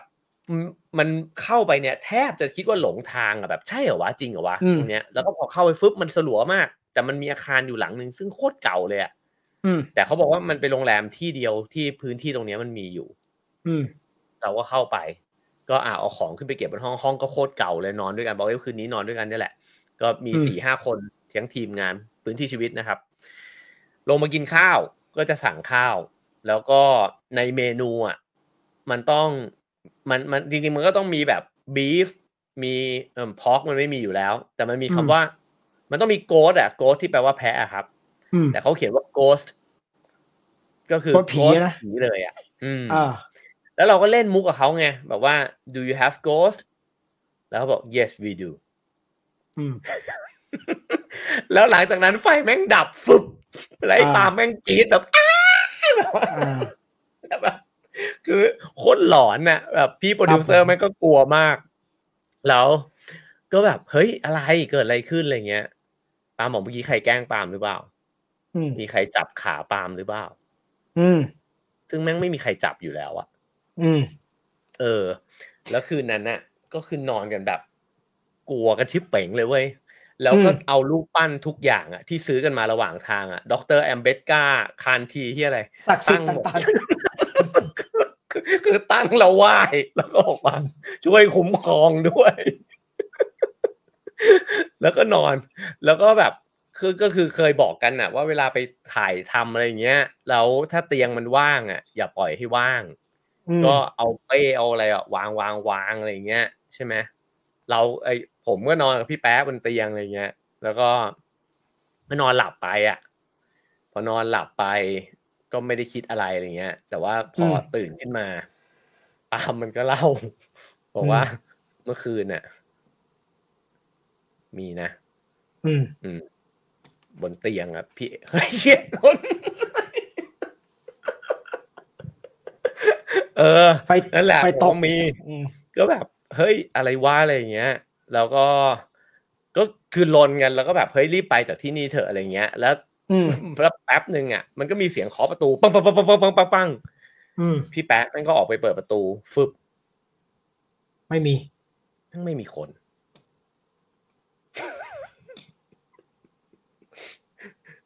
เออกูว่ารายการเราเริ่มเปลี่ยน เริ่มเริ่มเปลี่ยนเป็นเป็นอีกรายการแล้ว เออ นั่นแหละ มันเป็นเงี้ย อืมนั่นน่ะ เนี่ยแปลว่าอินเดียก็มีใช่ไหมให้กูเล่าบ้างไหมล่ะ เออ เอาเอาเอาเอาเอาถ้าอยากให้การตุนเล่าให้ ให้พิมพ์คำว่า อีมา อี มันพิมพ์ยากอีอะขอพึ่งก็ได้ครับขอขอพึ่งอ่าอ่าขอพึ่งขอพึ่ง คืองี้ คือผมก็ไม่รู้อะไรไงแต่ว่า อย่างนี้ครับ อันนี้อาจจะไม่ใช่ว่าหูเจอแบบเออะไรขนาดนั้นนะคือผมไปอินเดียหลายครั้งเมื่อก่อนไปปีละครั้ง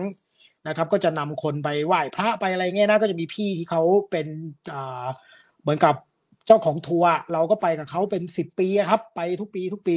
ปรากฏอืมเวลาไปผมก็จะไปเมืองเดิมๆนะก็คือปูเน่มุมไบอะไรแถวนั้นพาไปไหว้พระคเนศแล้วทุกครั้งที่เรากลับมาในเมืองคือเราออกไปนอกๆเลยนะไปต่างจังหวัดแล้วก็เออกลับมาก ลางคืน มันมีอยู่วัดหนึ่งมองเห็นเป็นภูเขาลิบๆมีเชิงเทินอยู่ข้างบน แล้วก็จะมีอืมป้ายไฟตัวใหญ่ๆเลยโอมนมัสชิวายะ แล้วเอ๊ะมันคืออะไรวะนะก็ยกมือไหว้ทุกครั้งนะครับ เวลารถผ่านปิ้นปิ้นปิ้นปิ้นยกมือไหว้ปรากฏมีอยู่ปีหนึ่งไปแล้วก็ทุ่มทุ่มเกือบทุ่มแล้วทุ่มกว่าแล้วอะบอกเฮ้ยอืมเราเลี้ยวเลยเปล่าวะเราไหว้เราผ่านทุกปีเลย เราก็รู้ว่าคืออะไรอะ รู้ว่าเออมันเป็นอืมที่ศักดิ์สิทธิ์ของพระศิวะอะไรประมาณเนี้ยไม่เคยเข้าไปว่ะ เอาปีนี้ค้นข้อมูลมาแล้วไป แม่งก็เลี้ยวเข้าไปเลยฮะ ไม่ได้อยู่ในโปรแกรมด้วยนะ เลี้ยวเลยถามลูกทัวร์ไปไหมไป ทุกคนก็เอาเลี้ยว ปรากฏว่าเทินอันนั้นเนี่ย ไอมันเป็นมันเป็นเชิงมันเป็นอะไร มันเหมือนปราสาทโบราณอยู่บนยอดเขานะครับ แล้วก็เป็นสถานที่ศักดิ์สิทธิ์ของเทพท้องถิ่น ชื่อพระคันโดบา ไม่อยากเล่าเลยเดี๋ยวคนแย่งไปกันเยอะนะครับ พระคันโดบาเนี่ยอารมณ์เหมือนผีท้องถิ่นนะครับเป็นผีท้องถิ่นของคนมหาราษฎร แล้วเป็นเทพที่พัฒนามาจากผีอะ ดุร้ายนะครับ มีปราสาทของท่านเอง เราก็เชื่อขึ้นไปก็มืดแล้วนะคนก็น้อยมืด แล้วเราก็ต้องซื้อขมิ้นสีเหลืองแล้วเราก็จะแบบโปรยไปยังที่ศักดิ์สิทธิ์เขาเป็นวิธีบูชาแบบนั้นนะโปรยโปรยโปรยโปรยโปรยไป คุณจะจำฉากในเรื่อง PK ได้ตอนที่เขาแห่แล้วเขาโยนขมิ้นกันเหลืองๆอะนั่นแหละอันนั้นก็คือที่ที่ผมไปมานะครับปรากฏขึ้นไปปุ๊บเขาก็อาจจะกำลังทำพิธีเลยพรามนั่นก็หน้าโหดมาเลยนะมามาบูชารอบสุดท้ายพอดีเลย มามามามาเขาก็ทำพิธีกี่โมงตอนนั้นต่าๆะครับกี่โมงกี่โมง ประมาณสองทุ่มกว่าแล้วโอ้โหอืมมืดหมดแล้วอะรอบๆแม่งมืดหมดแล้วอะแม่งแล้วก็มีหมา เออ แล้วก็ที่นั่นก็จะมีหมาตัวหนึ่งวิ่งตามพวกเราไปนะครับ อันนั้นก็แปลกมีหมาอยู่ตัวหนึ่งนะวิ่งวิ่งตามไปวิ่งตามไปเออกูว่าจะไม่กูว่าจะไม่น่ากลัวเพราะมึงเนี่ยนะเอาเสร็จต่อเสร็จเสร็จแล้ว เขาก็บูชาพิธีบูชาเขาก็แปลกมากนะครับสูตรสูตรต่างๆ ก็จะมีอยู่ขั้นตอนหนึ่งก็บอกเห็นห้องนอนพระไหมจะมีห้องนอนข้างๆ มีเตียงมีอะไรด้วยนะ แล้วก็บอกว่าเดี๋ยวพอพราหมณ์สวดพิธีเสร็จปุ๊บเขาจะดีดนิ้วนะครับปึ๊กนะแล้วให้ทุกคนหลับไอ้ทุกคนหลับตานะครับ แล้วพอเขาดีดนิ้วอีกทีนึงทุกคนลืมตานะครับ ปรากฏว่าอ่าเสร็จพิธีเอาเขาปุ๊บเราหลับตาพอเขาดีดปุ๊บเราลืมตานะครับเขาก็ปูผ้าเข้าไปในห้องนอนนั่นแหละแล้วมันเป็นรูปรอยเท้าอะ คือหมายถึงว่าเขาปักเป็นรูปรอยเท้าเหมือนพระเดินเข้าไปที่ที่นอนแล้วอะเออเราก็อุ้ยเชียร์พิธีอะไรของเขาว่าอะไรเงี้ยนะเราก็มีดนตรีปีกลองอะไรเงี้ยเสร็จเราก็กลับมาด้วยความรู้สึกโหวงโหวงๆฮะเพราะว่าที่นั่นเนี่ยมันเต็มไปด้วยเหมือนกับผีบรรพชนของคนที่นั่นอะอารมณ์เหมือนคุณไปปราสาทของผีบรรพชนประธานของที่นั่นน่ะนะครับ ก็ลงมามืดมืดๆหมาตัวนั้นก็วิ่งตามมาวิ่งตามมา คือองค์นั้นเขาเป็นพระไพรวะด้วยนะเขามีสัญลักษณ์เป็นหมานะเขาวิ่งลามมาวิ่งตามมา ปรากฏว่าพอจะถึงข้างล่างหมาไม่หายไปไหนไม่รู้ว่ะชี้จริงๆบอกเอาเชี่ยหรือมันไปตรงอื่นวะแต่ว่าก็คือคือมันก็ไปไหนไม่รู้อะเออ ทุกคนก็ไม่พูดอะไรครับ ก็นั่งกันตัวก็เหลืองนะโดนขมงขมิ้นมาแล้วก็กลับไปถึงโรงแรมที่พักปรากฏไอ้ไอ้ไอ้ไอ้เบลบอยแม่งก็ขำเลยมึงไปวัดนั้นมาแน่นอนตัวพวกมึงเหลืองกันทุกคนเนี่ย คือเออเขาจะทาขมิ้น ผมก็ขึ้นไปนอนกับพี่หัวหน้าทัวร์นะครับ ปรากฏว่าคืนนั้นน่ะ ทั้งผมทั้งพี่เขาอะนอนไม่ได้ว่ะ อืม คือมันมีความรู้สึกรบกวนอะมันมันมีอะไรไม่รู้รบกวนนะฮะเออรู้สึกเหมือนอืมเหมือนคุณมีคลื่นสัญญาณรบกวนอะคือมันไม่ได้มีเสียง ไม่ได้มีภาพไม่ได้มีอะไรเลยนะแต่มันมันกระสับกระส่ายอะกระสับกระส่ายกระสับกระส่ายจนกระทั่งต้องทักกันว่าเฮ้ยพี่นอนหลับปะวะเออ ก็นอนไม่หลับนะก็นอนแม่งก็พลิกอืมไปพลิกมาพลิกไปจนถึงเช้าปรากฏ เช้ามากูตื่นเปิดหน้าต่าง โอ้หมาโผล่มาอันนั้นอันนั้นก็อันนี้ก็หนังหนังตลกไปหน่อยนะครับ ก็คือไอ้ใกล้ๆน่ะเป็นสุสานโอ้แล้วมันก็ทั้งสองเรื่องก็คือเรื่องไปเห็นเทพบรรพชนของเขา ซึ่งน่ากลัวมากจริงๆก็คือ เออ แล้วก็ลงมาอีกก็มากับพื้นที่แบบนั้นอีก แล้วอืมมันรบกวนนะ คือจะบอกว่าเจอผีเจออะไรก็อาจจะไม่ถึงขนาดคุณนะแต่ว่ามันมีลักษณะแบบนั้นอยู่ อันนี้คือรอบหนึ่งที่เคยไปอินเดียแล้วก็มีอะไรอย่างเงี้ย อืม โอ้โห ผมไหว้ไว้ก่อนเลย คืนนี้ ขอไหว้กูไว้ก็ก่อนกเลลัยวนะครับครับผม คุณนี่นอนนอนต่างบ้านต่างเมืองด้วยเออโอ้นี่คือยอดไม่ตกเลยนะฮะ ตั้งแต่เราเล่าเรื่องผีมาเนี่ยหลายคนบอกว่าตั้งใจฟังกว่าสาระอีกนะครับ ผมว่าเราไม่จบสไลด์ก็เพราะเราเล่าเรื่องผีพอกัพนอเนี่ยเราไปอย่างนี้แหละ แต่จริง ๆ เนี่ย อินเดียเนี่ยโอ้โหมันเป็นสถานที่ที่เนาะผมว่ามันเต็มไปด้วยแบบโอ้โหประวัติศาสตร์อะไรซ้อนกันอยู่อืมหลาย layer มากอะอืมจะกลับมาได้ไหมเนี่ย โอเค เมื่อกี้คุยเรื่องผีอะตุนก็บอกว่าของไทยเนี่ย เริ่มเป็นผีที่มี character มีความเป็นปัจเจกมากขึ้นเรื่อยๆนะครับ สิ่งนี้มันบอกอะไรครับอะสักนิดหนึ่งก่อนที่จะไปเปลี่ยนสไลด์ คุณก็ต้องเข้าใจว่าผีเนี่ยนะครับ มันเป็น มันเป็นของวัตถุดิบชั้นดีสำหรับความบันเทิง คือในแง่หนึ่งเนี่ยโอเค มันก็เป็นเรื่องเล่าของคนท้องถิ่นอะไรอีกแบบหนึ่งแต่ในขณะเดียวกันเนี่ย ถ้ามองในแง่ของถ้าคุณเป็นนักการตลาดหน่อยเนี่ย ผีนี่คือวัตถุดิบชั้นดีสำหรับความบันเทิงอืมเพราะฉะนั้นเนี่ย อินเดียกับไทยนี่เหมือนกันเรื่องหนึ่งเลย ก็คือชอบเรื่องผีมากเออ นะครับมันหนังผีเนี่ยมีหมดซีรีส์ซอฟโอเปร่าผีอะไรเนี่ยแม่งมีเหมือนกันหมด แล้วของเราก็ยิ่งกว่าอินเดียอีกของเรานี่สามารถที่จะผลักดันผีให้กลายเป็นอะไรนะซอฟต์พาวเวอร์ในเชิงอุตสาหกรรมบันเทิงแล้วอะเออใช่ไหมเออจริงจงเพราะฉะนั้นจงเนี่ย ผีแบบผีผียิ่งผีแบบ character ชัดผีอะไรมันจะยิ่ง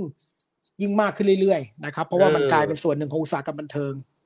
อืม จริงเนาะสื่อมมันก็ทำให้เรามองผีต่างไปด้วยเนาะผมเลยคิดว่าใช่มันมันมากับเรื่องปัจเจกนิยมด้วยไหมคือแบบว่าแต่ก่อนผีก็เป็นแบบอะไรรวมๆแต่ว่าเดี๋ยวนี้อืมถ้าจะอืมเข้าใจผีมันต้องแบบว่า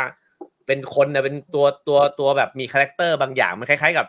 เดี๋ยวนี้ถ้าเกิดเป็นแบรนด์หรือว่าเป็นใครสักคนก็ต้องแบบจดจำได้อะไรเงี้ยอาจจะอะไรแบบใช่นั้นด้วยนะแล้วผีก็จะ niche market มากขึ้นนะครับ ผีก็จะมีอืมผีแบบประเภทว่า คุณต้องยิ่งทำให้มันหืมเอาเรื่องเฉพาะกลุ่มเหมือนหนังเรื่องร่างทรงไงนะเออเอาวัฒนธรรม ทางอีสานมาแล้วก็ทำให้มันขับเน้นให้มันเออมันก็จะดู niche market กว่าเดิมกว่าผีไปเรื่อยอะเออครับผมครับ คือผมอยากจะบอกอาจารย์ตุลว่าวันเนี้ยเราผ่านกันมาสามสไลด์ครับเฮ้ยกูอยากจะเป็นลมมากเลยครับ มันเป็นเรื่องที่ที่มันซับซ้อนไง มันเลยต้องค่อยๆแบบแงะออกมา ผมว่ามีอีกตอนน่ะ จริงๆแล้วผมอะว่าอุตส่าห์โปรยไปว่าตอนจบ มึงไปโปรยไปแล้วว่าตอนจบ ไม่จบครับผมครั้งหน้าต้องแบบจบจริง ๆ จบเออจจริบงจริงๆนี่มันเหลืออีกอะกี่ผมสไลด์อะเหลืออีกกี่สไลด์ๆมันอะเหลืออีกหนึ่งสองสามเดี๋ยวนะหนึ่งสองสามสี่ห้าหกเจ็ดแปดเก้าสิบสิบเอ็ดสไลด์เนี่ยโอ้โหชิบหาย คราวหน้าไม่มีรีแคปนะ ไม่มีรีแคปแล้วก็ไม่มีเล่าเรื่องผีแล้วนะครับคราวหน้าไม่สิบมีเอ็ดครับสไลไม่ด์มีเรียงโป๊ะโป๊ะโป๊ะโป๊ะโป๊ะโป๊ะเลยนะฮะมึงไปบอกคนดูแบบนั้นว่าไม่มีเรื่องผีแล้วเดี๋ยวเขาก็ไม่มาดูหรอกมึงก็จะไปบอกเขาขนาดนั้นหลอกเขาไว้ก่อนเราเป็นผีเราก็โอต้องหลอกโอเคโอเคเออครั้งหน้า อ่าครั้งหน้าว่ากันมีไม่มีไม่รู้อ่าผมให้อาจารย์ตุลจบด้วยสไลด์นี้แล้วกันครับดีไหมผอ่าอ่าครับผม ทีนี้เนี่ยมันมีประเพณีอันหนึ่งผมก็สนใจนะ เรามักจะชอบพูดเรื่องเผาพริกเผาเกลือใช่ไหมเออสาบแช่งนะครับ ปรากฏว่าเฮ้ยตอนแรกผมก็ไปค้นฮินดูมีเปล่าวะประเพณีเผาพริกเผาเกลือไม่เจอว่ะอ้าวค้นไปค้นมาไปเจอเว้ยมันมีเทพองค์หนึ่งนะครับ ชื่อปรัชยังคีระเทวีปรัชยังคีระปรัชยังคีระเทวีนี่เป็นเทวีปางดุร้ายมากนะ องค์หนึ่งท่านจะมีหัวเป็นสิงห์นะครับ แล้วปรากฏว่าพิธีบูชาปรัชยังคีระเทวีเนี่ยเขาจะเอาพริกเผาลงในกองกูลบูชาไฟ อืมอ่าเขาอาจจะบอกว่าเออเป็นการขับไล่ความชั่วร้ายหรืออะไรอย่างนั้นนะนะแต่อันนี่ผมไม่ได้เสนอว่าของเรามาจากเขานะ ผมแค่จะบอกว่า เอ้ย มันก็มีอะไรคล้าย ๆ กันเว้ยนะครับอืมแล้วในรูปเนี่ยเป็นภาพข่าวนะครับอืมเขาเผากันประมาณหกร้อยกิโลมั้งโอ้โหมึงคิดดูคนแถวนั้นไม่ได้นอนนะครับ นะครับ ก็คือ มันมันมันเพื่ออะไรเพื่อสาบแช่งหรือว่าเพื่อเป็นมงคลหรือเพื่ออะไรครับ คือผมคิดว่าปรัชญาคีระเทวีองค์เนี่ยเท่าที่รู้มาเนี่ยครับมีลักษณะเป็นเทวีพิเศษบางอย่างเพราะว่าในลักษณะของทางตันตระของฮินดูนะก็คือมีอำนาจศักดิ์สิทธิ์ในเรื่องที่อาจจะลึกลับนิดนึงอะเช่นกำราบศัตรูนะครับหรือว่าขจัดปัดเป่าพวกคุณใสอะไรต่างๆ อย่างเงี้ยเพราะฉะนั้นลักษณะบูชาก็จะเป็นลักษณะบูชาตอนนี้คนไทยเริ่มรู้จักนะ คนไทยมีนะครับที่เริ่มนับถือเทวีองค์นี้นะแต่ผมคิดว่าก็ต้องระมัดระวัง นะครับ เพราะว่ามีลักษณะเฉพาะนะอย่าอย่าไปอืมตามกระแสควรศึกษาก่อนอืมนะครับว่าเออความเชื่อเขาเป็นยังไง ลักษณะเฉพาะก็เป็นยังไง แต่ว่า เป็นลักษณะลึกลับ เป็นทีวีลึกลับ อืมอืมอืมอืมอืมอืมเอ้เวลาคุณบอกอ่าอย่างสมมติเทวีองค์นี้เนี่ย ก็แยกขาดจากฮินดูไหมหรือว่าเป็นส่วนหนึ่งของฮินดูด้วย เป็นครับแต่ว่าเป็นความนิยมในบางท้องถิ่น โดยเฉพาะทางอืมอินเดียใต้ทางเหนือนี่ไม่มีนะไม่ไม่ไม่ไม่ไม่ได้อะไรกับองค์นี้มากอือืมทางใต้เนี่ยจะมีบ้างบางที่ ครับ เอ๊ะอืมคุณคุณว่าตอนคุยเรื่องอาหารอินเดีย เหมือนมีเรื่องพริกหรือเปล่า อ่า อ่า ยังไงนะคือพริกมันยังไงนะครับจำได้ไหมว่าอะกินน้ำก่อนพอยต์กินของน้ำเราก่อนพอยเดี๋ยวไม่ได้ของกินเราตอนสักทีนั้นเนี่ยเอ่อพอยของเราตอนนั้นเนี่ย ก็คือพริกเนี่ยมันไม่ได้เป็นของพื้นเมืองอินเดีย อืม เรานึกว่าอาหารอินเดียแม่งใส่พริกบานเลยอ๋อไม่ใช่ใช่ใช่นะครับใช่อืมพริกไม่ใช่ของพื้นเมืองอินเดียไออืมไอพริกไทยอะไรไอดีปรีอะไรพวกเนี้ยเออมันเป็นเพราะฉะนั้นศัพท์ที่อินเดียใช้เกี่ยวกับพริกอะมันคำเดียวกันกับพวก ดีปรีอ่าโอเคโอเคแล้วเออมันก็รับไปจากที่อื่นแค่นั้นเอง แล้วครับแล้วผมทีหลังเขาเอามาใช้เขามาใช้เชิงพิธีกรรม มันเป็นของอืมร้อนไงเขาเอามาแบบป้องกันมนทินโทษอะไรแขวนไว้หน้าบ้านกันคนอิจฉาอะไรอย่างนั้นอะ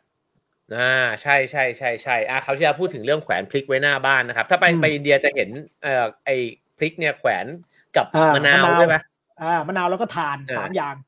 ใช่ใช่เห็นอยู่เยอะเลยนะครับ เมื่อกี้มีคนถามว่าอาจารย์ตุลช่วยอธิบายหน่อยว่าเทพดุร้ายหมายความว่ายังไงครับทำไมเทพถึงดุร้าย เทพของฮินดูเนี่ยมีหลายภาวะนะครับเอ่อก็จะมีลักษณะที่เป็นเทพสันติก็อะยิ้มยิ้มรักรักๆเนี่ยนะครับ ก็จะเป็นแบบหนึ่งแต่ว่าบางครั้งเนี่ยเทพก็สำแดงมาในรูปของความโกรธอืมนะครับ เช่น โกรธอสูรโกรธเอ่อตัวร้ายอะไรต่าง ๆ เนี่ยก็ต้องต่อ เพราะฉะนั้นก็จะสำแดงพลังในลักษณะของความโกรธนะครับ อันเนี้ย ตัวตัวตัวเอ่อเพชเซนเขาเนี่ยก็จะเป็นแบบดุร้าย เช่นมีเขี้ยว แลบลิ้นออกมานะถืออาวุธยิ้มสแยะอะไรเงี้ยมีเพลิงมีเลือดอย่างเงี้ยนะครับ อันนั้นก็จะเป็นลักษณะที่ที่เกิดจากพลังอำนาจอีกแบบหนึ่งนะครับ คือคือต้องเข้าใจว่าเทพฮินดูเนี่ยมันเป็นเรื่องของพลังอำนาจนะนะแล้วพลังอำนาจเนี่ยในธรรมชาติเนี่ยมันมีสองด้าน คือด้านที่เป็นสงบใช่ไหมครับสันตินะแต่ในขณะเดียวกันก็มีด้านของความโกรธเกรี้ยวความรุนแรงความดุร้ายด้วย แต่ว่า ทั้งหมดเนี่ยถูกมองในภาวะที่เป็นเทพนั้นเทพก็จะปรากฏออกมาในแบบนั้น โอเคครับ เมื่อกี้คุณสิทธิชัยบอกว่าทางเหนือก็มีการแขวนพลิกไว้ที่อืมประตูบ้านเหมือนกันนะฮะอือืมอืมมครับผม แล้วก็อีกคำถามหนึ่งผมถามให้แล้วกันครับเมื่อตอนต้นมีคนถามว่า เรื่องน้ำแดงครับ น้ำแดงนี่คือมันมาจากเรื่องของเลือดหรือเปล่า คือพอยต์เนี่ย โอเค น้ำแดงก็เรื่องหนึ่งแต่ผมคิดว่าคนอะไรกับสีแดงมากกว่า คือคนอืมคิดอะไรกับสีแดงมากกว่า คือสีแดงถูกมองว่าเป็นสีที่มีความสัมพันธ์กับตัวสิ่งศักดิ์สิทธิ์หรือความเชื่อใช่ไหมเนื่องจากสีแดงเป็นสีที่โอเคเลือดก็ส่วนหนึ่งเราเคยอธิบายไว้แล้วนะตอนเกียร์นะใช่ไหมครับ แต่ว่าสีแดงมันยังหมายถึงพลังชีวิต แล้วก็อืมความมงคลพลังชีวิตเป็นสีที่เป็น symbolic ที่เราลิงก์กับความเป็นสีแดงเพราะฉะนั้นผมคิดว่าเวลาคนเลือกสีอะไรต่างๆ ให้สิ่งศักดิ์สิทธิ์ก็มักจะเลือกสีแดงเป็นสีแรก อืมๆครับผมเหมือนโอเคเหมือนเราดูในประเพณีจีนประเพณีอินเดียแม้แต่งงานก็ต้องชุดแดงหมดอะเออ จริงเนาะอืม อินเดียจีนเหมือนกันเลยอ่าโอเคเออนะอันนี้แถมอีกนิดนะครับ คุณจิกกี้ถามว่าสามอย่างที่แขวนเนี่ยพริกมะนาวแล้วก็ถ่าน หมายความว่ายังไงบ้างครับ คือมีคนอธิบายสองแบบนะครับ แบบแรกเขาอธิบายว่าไอ้ไอ้พริกมะนาวถ่านเนี่ยมันจะเรียงกันเนี้ยมะนาวแล้วก็มีถ่านแล้วก็มีไอ้มีมีพริกห้อยๆ หรือบางทีก็สลับกันนะนะมีสามอันเนี่ยเขาบอกว่ามันเป็นของของร้อนอะของเผ็ดของร้อนของเปรี้ยวอะนะเพราะฉะนั้นเนี่ยมันจะเหมือนเอาโทษเอาพิษไปแก้พิษนะครับ ถ้ามีคนมามองคุณด้วยความอิจฉาด้วยตาร้อนนะคุณก็เอาของร้อนสู้กลับไป อันนี้มันอธิบายแบบที่หนึ่งอธิบายแบบที่สองนะครับ ก็คือ มะนาวเป็นสัญลักษณ์ของหัว ก็คือตัวเอ่อหัวนี่อะไรวะเดี๋ยวคุณนึกแป๊บหนึ่งนะเอ่อพระเสาร์นะครับ แล้วก็ฐานเนี่ยมีสีดำก็คือราหูนะครับโอ้และพริกเนี่ยมีหางยาวๆ เหมือนเกตดาวเกตไอไอเกตุอะพระเกตุอะดาวหางนะครับเนี่ยไม่เหรอใช่ดาวเกตุเออดาวหางอะเพราะฉะนั้นสามเออออย่างเนี่ยมันเป็นดาวฝ่ายบาปเคราะห์ในทางโหราศาสตร์ เหมือนกับเอาเอาพิษสู้พิษ นะครับ แต่ผมคิดว่ามันเป็นเรื่องความคิดชาวบ้านอะก็คือเอาของร้อนสู้ของร้อนนะครับ เอาโทษไปสู้โทษนะครับ แล้วก็อืมแล้วก็เอ่อมันก็เป็นเครื่องรางแบบหนึ่งอะแต่เป็นเครื่องรางแบบ temporal แขวนแขวนพอมันพังก็ต้องทิ้งไป เราเห็นว่าหลายประเพณีนะของอินเดียเนี่ยเขาใช้มะนาวขับไล่สิ่งอัปมงคลอืมนะครับ เวลาบูชาเจ้าแม่อะไรก็จะมีมะนาวมาเสมอไอ้ดิมบูเนี่ยมันเป็นของแบบ คือบางคนก็จะบอกกูงูก็กลัวใช่ไหมล่ะมะนาวอะจริงเปล่าไม่รู้อะแต่ว่าเขาเชื่อว่าไอ้พวกสิ่งไม่ดีอะมันจะกลัวของพวกนี้อืมนะครับอืมประมาณนั้น โอ้โห นี่มีคนคอมเมนต์บอกว่าคราวที่แล้วเนี่ยมีคนคอมเมนต์บอกว่าอาจารย์ตุลเนี่ยเหมือนอับดุลเลย ถามอะไรก็อืมรู้ ถามอะไรตอบได้ ถามอะไรตอบได้ ไม่ได้ ถามอะไรตอบไม่ได้ คือบางคือให้ถ้าเรียถามกว่าเรื่องกูไม่รู้อับดุลกูก็ไม่นะฮะรู้ให้เรียกว่าอัอับบดุลดุลแล้วก็ถามถามมาได้หมดนะครับ จริงๆแถมเรื่องสีแดงนิดเดียวครับ ก่อนที่เราจะไปอ่าอวยพรคุณผู้ชมกันนะครับ ก็เพิ่งอ่านหนังสือประวัติศาสตร์วายเขาก็บอกว่าวายเนี่ยในโลกยุคโบราณก็คล้ายๆกันก็คือว่าสิ่งที่มันนิยมเนี่ยก็เพราะว่ามันลิงก์กับเทพเจ้าด้วยนะฮะเพราะว่าเขาเคยบูชาสัตว์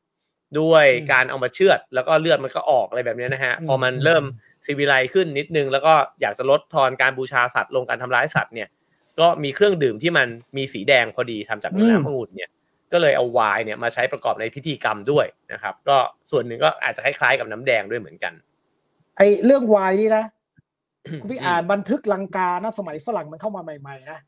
อืมพวกคนลังกาเนี่ยเหมือนกับบันทึกว่าเฮ้ยมันมีพวกยักษ์เข้ามาว่ะ ฝรั่งตัวใหญ่ไงนะหัวหยิกตัวใหญ่ มีพวกยักษ์เข้ามา ไอ้พวกนี้น่ากลัวมากเลย กินก้อนหินกับเลือดคุณรู้ใช่ไหมมันกินอะไรขนมปังกับไวน์เออโอ้คนลังกา เชื่อพวกยักษ์แม่งเข้ามากินก้อนหินกับเลือด อะไรพวกเนี้ยเอออารมณ์ประมาณนั้นอะก็เห็นจินตนาการแบบเดียวกันอะอ่าเออเออเออเออเออเออน่ารักดี โอเคครับ วันนี้ต้องโหขอบอกว่าจุใจมากนะครับ น่าจะหาได้ยากมากกับการที่คุยกันในสามสไลด์เนี่ย แล้วก็หมดไปชั่วโมงกว่านะฮะครับผมไม่รู้ว่าคุยอะไรกันบ้างนะครับนั่นก็หวังว่าจะได้สาระไปบ้างไม่มากก็น้อยนะครับ ยังไงก็ ฟังมาถึงตรงนี้นะฮะ เราก็เป็นไปตามธรรมเนียมของช่องเราฟิงเกอร์นะครับ สามารถให้คะแนนความพึงพอใจได้นะครับห้าสี่สามสองหนึ่งนะฮะว่า วันนี้ให้อาจารย์ตุลเนี่ยกี่คะแนนนะครับ แล้วก็แต่ให้คะแนนไม่สำคัญเท่ากับสิ่งที่จะให้ต่อไป ใช่ไหมครัรับผมใช่ครับผมนอกจากให้คะแนน คะแนนก็เป็นตัวเลขชนิดหนึ่งครับ แต่เป็นตัวเลขที่เอามากินไม่ได้ครับผม ถ้าคุณอยากจะให้สิ่งที่เป็นตัวเลขแล้วมีพลังของตัวเลขนะครับ ก็คือเลขที่เราสามารถเอาไปแลกอาหารกินได้ก็คือเงิน ครับผมครับ นี่คือเยี่ยมพลังที่แท้จริงของตัวเลขครับผม ใช่ อย่างเรื่องผงเรื่องผีเนี่ยมันก็ไม่ใช่ว่านั่งนั่งๆอยู่บ้านแล้วเราจะได้เจอเรื่องมาเล่า เราต้องออกเดินทางนะครับ แล้วก็ใช่ไปหาประสบการณ์ ถ้าอยากฟังใช่ครับเรื่องผีอีก ก็ให้โอนเข้ามานะครับครับ เพราะว่าเราก็จะไปสั่งสมประสบการณ์ แล้วก็นำมาเล่าสู่กันฟังกับท่านผู้ชม ใช่ครับผมใช่แล้วไหมครับเงินเอ่อตัวเลขที่ท่านโอนมาให้กดมาเนี่ยเลขมัน ดิจิตอลเดี๋ยวนี้เรากำลังพูดถึง AI ทำงานใช่ไหมครับคิดดูดิวันหนึ่งถ้า AI มันยิ่งไปกว่าเรามันมาเล่าเรื่องผีได้ครับ มนุษย์จะเหลืออะไรนะครับ เพราะฉะนั้นอืมเรารีบเรารีบส่งเสริมมนุษย์ด้วยกันนะครับ ด้วยการโอนเงินมาให้มนุษย์ด้วยกันครับเอผมออันนี้จริงเลยนะ เพราะว่าก็นี่เท่ากับว่าคุณสนับสนุนเผ่าพันธุ์เดียวกันอยู่นะครับ คุณใช่จะไปสนับสนุนเผ่าพันธุ์ไหนอีก ถ้าไม่ใช่ใช่เผ่าพันธุ์เดียวกันนะครับ อ่า แล้วอย่างวันนี้เนี่ยอาจันตุลก็ เดินทางออกนอกกรุงเทพมหานครไป เดี๋ยวนี้ใช่ครับน้ำมงผมน้ำมันก็แพงสงครามก็ยังไม่จบกันนะครับ น้ำมันอืมไม่รู้ขึ้นไปอีกเท่าไหร่ ก็เอ่อตัวเลขที่โอนมาเนี่ยก็จะใช้นะฮะเป็นค่าการขับเคลื่อนร่างกายของอาจารย์ตุลเนี่ยเพื่ออือฮึเอาเอากายหยาบเนี่ยกลับมาครับอย่างกรุงเทพมหานครอีกครั้งหนึ่งนะครับ เราเอาธรรมเนียมนั้นมาใช้แม้ในซีซั่นที่แล้วของเราก็คือ ใครอยากให้พูดอะไรอวยพรหรือ อะไรเออทำนองนี้ก็ได้นะครับ เรา service นะครับเรื่องนี้นะครับใช่แล้วครัก็บโอนมาเราก็จะยินดี เพียงแค่บอกว่าโอนไปแล้วเท่าไหร่ แล้วก็พิมพ์มาใน comment นะครับ เดี๋ยว comment จะขึ้นมา แล้วเราก็จะอ่าอวยพรให้ตามที่คุณต้องการ ใช่ครับผมแล้วเราก็จะเหมือนกับ service ของพวกเอ่อมัคนายกตามวัดนะครับ ถ้าเกิดใครทำบุญเท่าไหร่เราก็จะประกาศให้สาธุชนครับได้ร่วมอนุโมทนากันนะครับ อ่าครับผมอ่า คือนี่ต้องบอกเลยว่าคำอวยพรนี้ไม่ได้ธรรมดา เพราะว่าอืมอวยพรจากปากของคนที่มีมิตรสหายหลายท่านเนี่ย ก็มั่นใจให้ตั้งสารพระภูมิที่บ้านมาแล้วนะครับ ครับผมอืมตอนนี้แมวขึ้นไปอยู่เรียบร้อยแล้วครับสายพระภูมิเหล่านั้นครับผมเอาพี่อำนวยครับ รีบโอนกันเข้ามานะครับ เอาเจียดค่าอาหารแมวมาเป็นค่าอาหารอาจารย์ตุลสักนิดหนึ่งนะครับ คุณทักซิโดแคทบอกว่าตอนนี้สามีตกงานนะครับเราก็อะก็ให้ขอกำลังอวยใจพรนะฮะ ครับผมครับ ให้คุณสามีได้งานโดยเร็ว โดยเร็วพลันนะครับ ครับผมครับผม ครับ ก็ใครที่เอ่อต้องการอะไรนะฮะ ในช่วงปีใหม่นี้นะครับ ก็สามารถได้เลยนะฮะ คุณพริศบอกว่า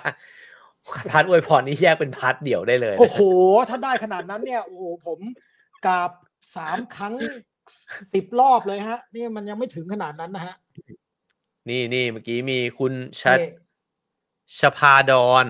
ชพาดอนอ่าบอกว่าสนับสนุนอาจารย์แล้วนะครับอ้าวอนุโมทนาอ่าครับผม อ่า ครับผมครัเมื่อกี้บผมมีใครบอกโอนเก้าสิบเก้าจุดเก้าเก้าไปนะเมื่อกี้แชทวิ่งไปแล้วนะครับฮะคุณทองก้อนแตงก้อนนะฮะหรือทองก้อน โอเคอะครับผมอ่าอนุโมทนานะครับ ขอบคุณมากครับ ครับผมคุณเจนจินนิส บอกว่าโอนไปยี่สิบแล้วนะฮะอวยพรให้วีซ่าผ่านหน่อย โอ้โหยี่สิบเอาวีซ่าผ่านเลยครับ ถ้าเนี่ยบางทีผม คือบางทีผมเข้าใจสิ่งศักดิ์สิทธิ์นะ ผมเข้าใจนะครับ คือบางคนก็ถวายไข่ต้มกูลูกหนึ่งแล้วก็แบบเอารางวัลที่หนึ่งอะไรเงี้ยนะครับ แต่ไม่เป็นไรผมคิดว่า เรื่องพวกนี้เนี่ย มันก็เป็นกำลังใจให้กันนะครับ แต่ว่านะครับผมครับครับผม อะคุณเจมส์คุณเจมส์เขา จัดรายการอ่าประวัติศาสตร์จีนนะฮะเขาขอกำลังใจจากเราเขาบอกว่าเขาอยากรู้จักคุณมากเลยเนี่ยเขาแบบอ๋ออยากครับคุยผมกับคุณมากเขาเขาชอบคุณมาก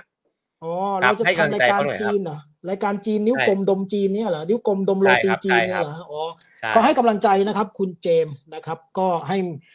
แน่นอนครับทำงานกับเอก็ต้องใช้กำลังใจเยอะๆนะครับ ผมครับ คุณอาร์ทิมิสบอกว่าไม่มีสมัครสมาชิกเหรอ อยากอุดหนุนแบบ auto ทุกเดือนโอ้โหโอ้โห นี่เดี๋ยวผมจะต้องไปลอง research ดูนะครับ จะอาจจะเปิดช่องทางนี้ให้นะครับ คุณทอมมี่บอกว่าขอพรให้ได้เป็นนักแสดงแรปเปอร์หน่อยนะอืมคุณทอมมี่โอนหรือยังครับ เดี๋ยวพรจะไม่ศักนั่ดิ์นสิทธิ์นี่เนี่ยเอเดี๋ยวนี้เขาเป็นนะครับ เดี๋ยวนี้เขาเป็นครับผมอ้าวอวยพรให้คุณทอมมี่หน่อยครับ ครับก็ขอให้ได้ตามความสามารถครับผมครับโชคดีครับ คุณวินดี้บอกว่า ของแรงจริงสุดที่ถูกที่แล้วอธิษฐานในใจว่าถ้าถูกหวยจะโอนสนับสนุนรายการ นั่นแปลเฮ้ยว่า คุณวินคุณดี้วินนี่ดี้รับโชคไปแล้วแน่นอน อ้าวนี่แหละครับ ผมนะครับญาติพี่น้องของคุณวินดี้นะครับ ขอให้ทราบว่าเขาถูกหวยนะครับ ผมแล้วก็ อ้าวโอนมาครับ ผมก็ขอขอบคุณนะครับในความสนับสนุนอ้าวคุณมงกุฎครับ คุณมงกุฎ99 บาทครับผมอ้าวขอบคุณ99มาบากทได้อะไรผมครับได้อะไรครับ 99 บาท โอ้ยบุญล้นเลยครับผมเทวดานางฟ้าเต็มวิมานเลยครับผมครับ คุณเดดแมนสาธุ100โอนแล้วครับ โอ้โอ้โหสาธุครับโอ้ขอให้มีความสุขความเจริญครับผม ครับผมคุณนภาชัยนะฮะ20บาทครับผม อ้าวครับ โชคดีครับผมสั้นๆ ครับยี่สิบบาท คุณออมนุพินออนนุพินอ้าวเหมือนกัน20ครับบาทโชคครับโชคดีครับสั้นๆครับผมอ้าวคุณบาใบบาบาใบนะฮะเก้าสิบเก้าจุดเก้าเก้าโอ้โหนี่เลขมงคลก้าวหน้าเลขมงคลอ่าก้าวหน้าก้าวก้าวไกลนะครับก้าวหน้าก้าวไกลมีความสุขความเจริญทุกประการครับผมนี่ยาวเลยยาว คุณสิตาบอกโอนเรียบร้อยอันนี้ไม่รู้กี่อ่าบาทนะครับไม่เป็นไรโชคดีครับครับเจริญโชคดีพรครับก็ขอให้มีความสุขครับผมสั้นๆครับ คุณธีรพงศ์นะครับสองร้อยอยากเห็นอาจารย์เต้นแขกครับ โอ้ไม่ไม่มีดนตรีเลยครับต้องเก็บไว้ก่อนนะครับ ผมแล้วก็โอนมาสองร้อยเนี่ยด้วยใจปรารถนาดีขอให้มีความสุขความเจริญครับผมครับ ครับคุณจินนิสนะฮะ บอกว่าแรงมากยี่สิบาทก็โอนด้วยใจ โอ้นี่ผมก็ให้ด้วยใจเลยครับ โชคดีด้วยใจครับผมครับคุณดีมากบอกว่า เป็นรายการตลกหรือเปล่ารายการนี้ สาระล้วนๆนะครับ สาระล้วนๆคุณสุวรรณโอนหนึ่งร้อยสองรอบแปลว่าต้องได้ โอ้โหสองสองครั้งเออก็ขอให้มีความสุข มีความสุข เจริญรุ่งเรืองเจริญรุ่งเรืองให้สองครั้งครับผม คุณเอกจิตเขาถามเอกจิตเขาถามว่า คุณสายตายาวเหรอ คุณต้องผมใส่โอ้ผมแว่นผมเนี่ใส่ยตาสั้น แต่นี่มันจอจอมันจอมันเล็ก ใช้จอมือถือนะครับจอโอ้เฮ้ยคนนี้รายใหญ่คนนี้รายใหญ่ คุณมิลาหนึ่งพันครับ นี่ครั้งแรกเลยที่มีคนบอกว่าโอนหนึ่งพันเอ่อรบกวนตรวจสอบนะครับทางทีมงานว่าอันนี้ลมหรือเปล่าโอนลมหรือโอนทิปหรือเปล่านะครับ แต่ว่าถ้าโอนจริงก็ เป็นการสนับสนุนการศึกษาไทยให้ก้าวไกลนี่ผมขอบคุณมากๆ ขอให้มีความสุขความเจริญเลขมงคลในงวดถัดไปได้แน่นอนครับผม แน่นอนเลยนะฮะ อันนี้มาข่มครับ คุณรัฐาบอกว่าสองพันเก้าร้อยเก้าสิบเก้าโอ้โอ้โหโหเดี๋ยวเราปิดรายการไปกินข้าวขาหมูกันเลยครับอื้อหือเอออันนี้อันนี้อันนี้ขอทางทีมงานตรวจเช็คนิดนึงนะครับ เดี๋ยวอวยพรเยอะไปแล้วก็เอาปรากฏลมนะครับแต่ว่าผมผมเชื่อครับว่ารายการเนี้ยไม่มีคนหลอกลวงนะครับ แฟนๆต้องเป็นคนดีเหมือนคุณเอ๋นะครับเพราะฉะนั้นผมก็ขอบพระคุณมากนะครับ ที่สนับสนุนรายการเรานะครับ มีใครให้มากกว่านี้ไหมครับหนึ่งครับ มีใครให้มากกว่านี้ไหมครับสองโอ้สุดยอดครับ คุณรัฐานะครับ โอ้โห นี่ต้องถือว่า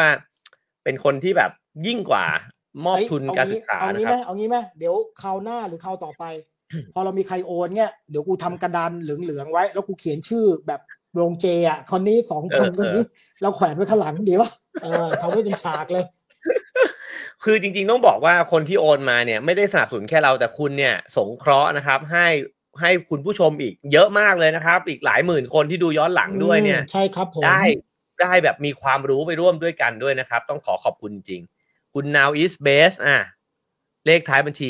98 โอ้ครับผมนี่ขต้อบคุณเช็ครับผมต้นี่ไปแจ้งช็คมาเลยนะฮะนะครับผม ครับ คุณทันทันทันลิมส์โอนหนึ่งร้อยเข้าอาจารย์ตุลกี่บาทครับ ครับผมโอนหนึ่งร้อย